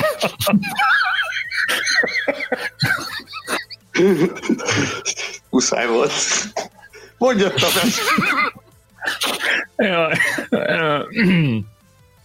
Na, hát igen, ez az utolsó, ez mondjuk benne maradt kicsit vágott formában a, a nevezett adásban, ami, ahol szó esett a kiváló művésznőről, aki nemrég halt meg. Sándorom, Most végig. Nincs, nincs kombány. Nincs kombány az utcán, jelzem. Kombány nincs. Szólalt meg, akartam is hm, szitkozódni, de aztán gondoltam, hát ha nem hallatszik be. Na mindegy. Srácok, adásidőnk végén. Nem nagyon marad más hátra, mint hogy, hogy boldog új évet kívánjunk, és egy sokkal jobb évet kívánjunk minden hallgatónknak. Remélem, hogy, hogy úgy fog alakulni ez az esztendő, ahogy, ahogy 2019 végén kívántuk, hogy alakuljon a, a 2020-as. Jó lenne. Hát igen. Nagyon-nagyon-nagyon bízunk benne. Egy dolgot megígérhetünk, januárban onnan folytatjuk, ahol abba hagytuk. Ugye a januári első adásunk, a második évad első adásának témája már megvan, hiszen ti választottátok egy szavazás keretében, úgyhogy segítünk nektek abban, hogy minél minél enyhébb elvonási tünetekkel vészejétek át a holt szezont. Ulassatok ma este nagyon jól, persze betartva minden szükséges előírás, szóval vagy maradjatok szépen otthon, vagy csak öt után menjetek haza. Ez utóbbi ugye teljesen megfelel mindenfajta ö, direktívának. Mindenfajta kívánalomnak és előírásnak megfelel, hogy öt után És hát legyen nagyon-nagyon-nagyon boldog új évetek. Csatlakozom a kollégákhoz ez egy nehéz év volt, egy furcsa év volt, megvoltak ennek az évnek is a, a, a pozitívumai és a negatívumai. Lezárunk egy fejezetet, lezárjuk az első évadot, januárban jövünk a, a második évaddal, Uh, ahogyan Gergő mondta, az első adás témáját ti választottátok, de hozunk még uh, nagyon sok érdekességet is januárban, meg úgy tűnik a dolgok jelenlegi állása szerint, hogy lesz egy Dakar Rallink is. A a helyszínen már vérszagra gyűl az évad Jeddában, Szaudarábiában, tehát nem leszünk versenyzés nélkül elméletileg. Biztos, hogy nem erről fog szólni nekünk a világ, de, de azért lesz bőséges kitekintés a Dakarról, mert szeretjük a terepralit is. Ez így van, ez így van. Nem is tudom, szerintem nagyjából 2000 körül volt, hogy először követtem a, az egyik kereskedelmi csatornán minden este a Dakar összefoglalókat, és azóta hát imádom, na, sivatagi verseny, a király. Ma, majd sztorizgatunk erről is. Szeretném megragadni az alkalmat, hogy békés, boldog, sikerekben gazdag új esztendőt kívánjak minden hallgatónknak és olvasóknak.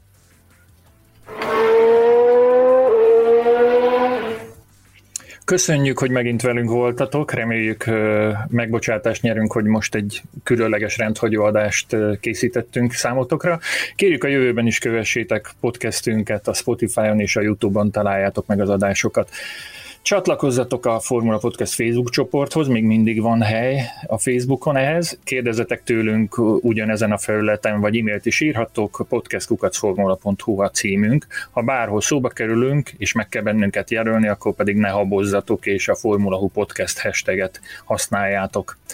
Olvassátok a formula.hu-t, lapozgassátok digitális és nyomtatott magazinjainkat, nézzétek tévéműsorainkat, tegyétek ki új farinaptárunkat, holnaptól már érvényes, nem, nem holnaptól, holnap utántól, attól függ, holnaptól. Keresétek könyveinket webáruházunkban, de ami még ennél is fontosabb, továbbra is szeressétek az autósportot. Munkatársaim, barátaim, szerkesztő kollégáim, Gelérfi Gergő és Mészáros Sándor, valamint Hilbert Péter technikus nevében is búcsúzom. 2021-ben újra találkozunk. Sziasztok! Formula Podcast. Az autósport és formula magazin műsora Hírek, vélemények, minden, ami F1 és autósport.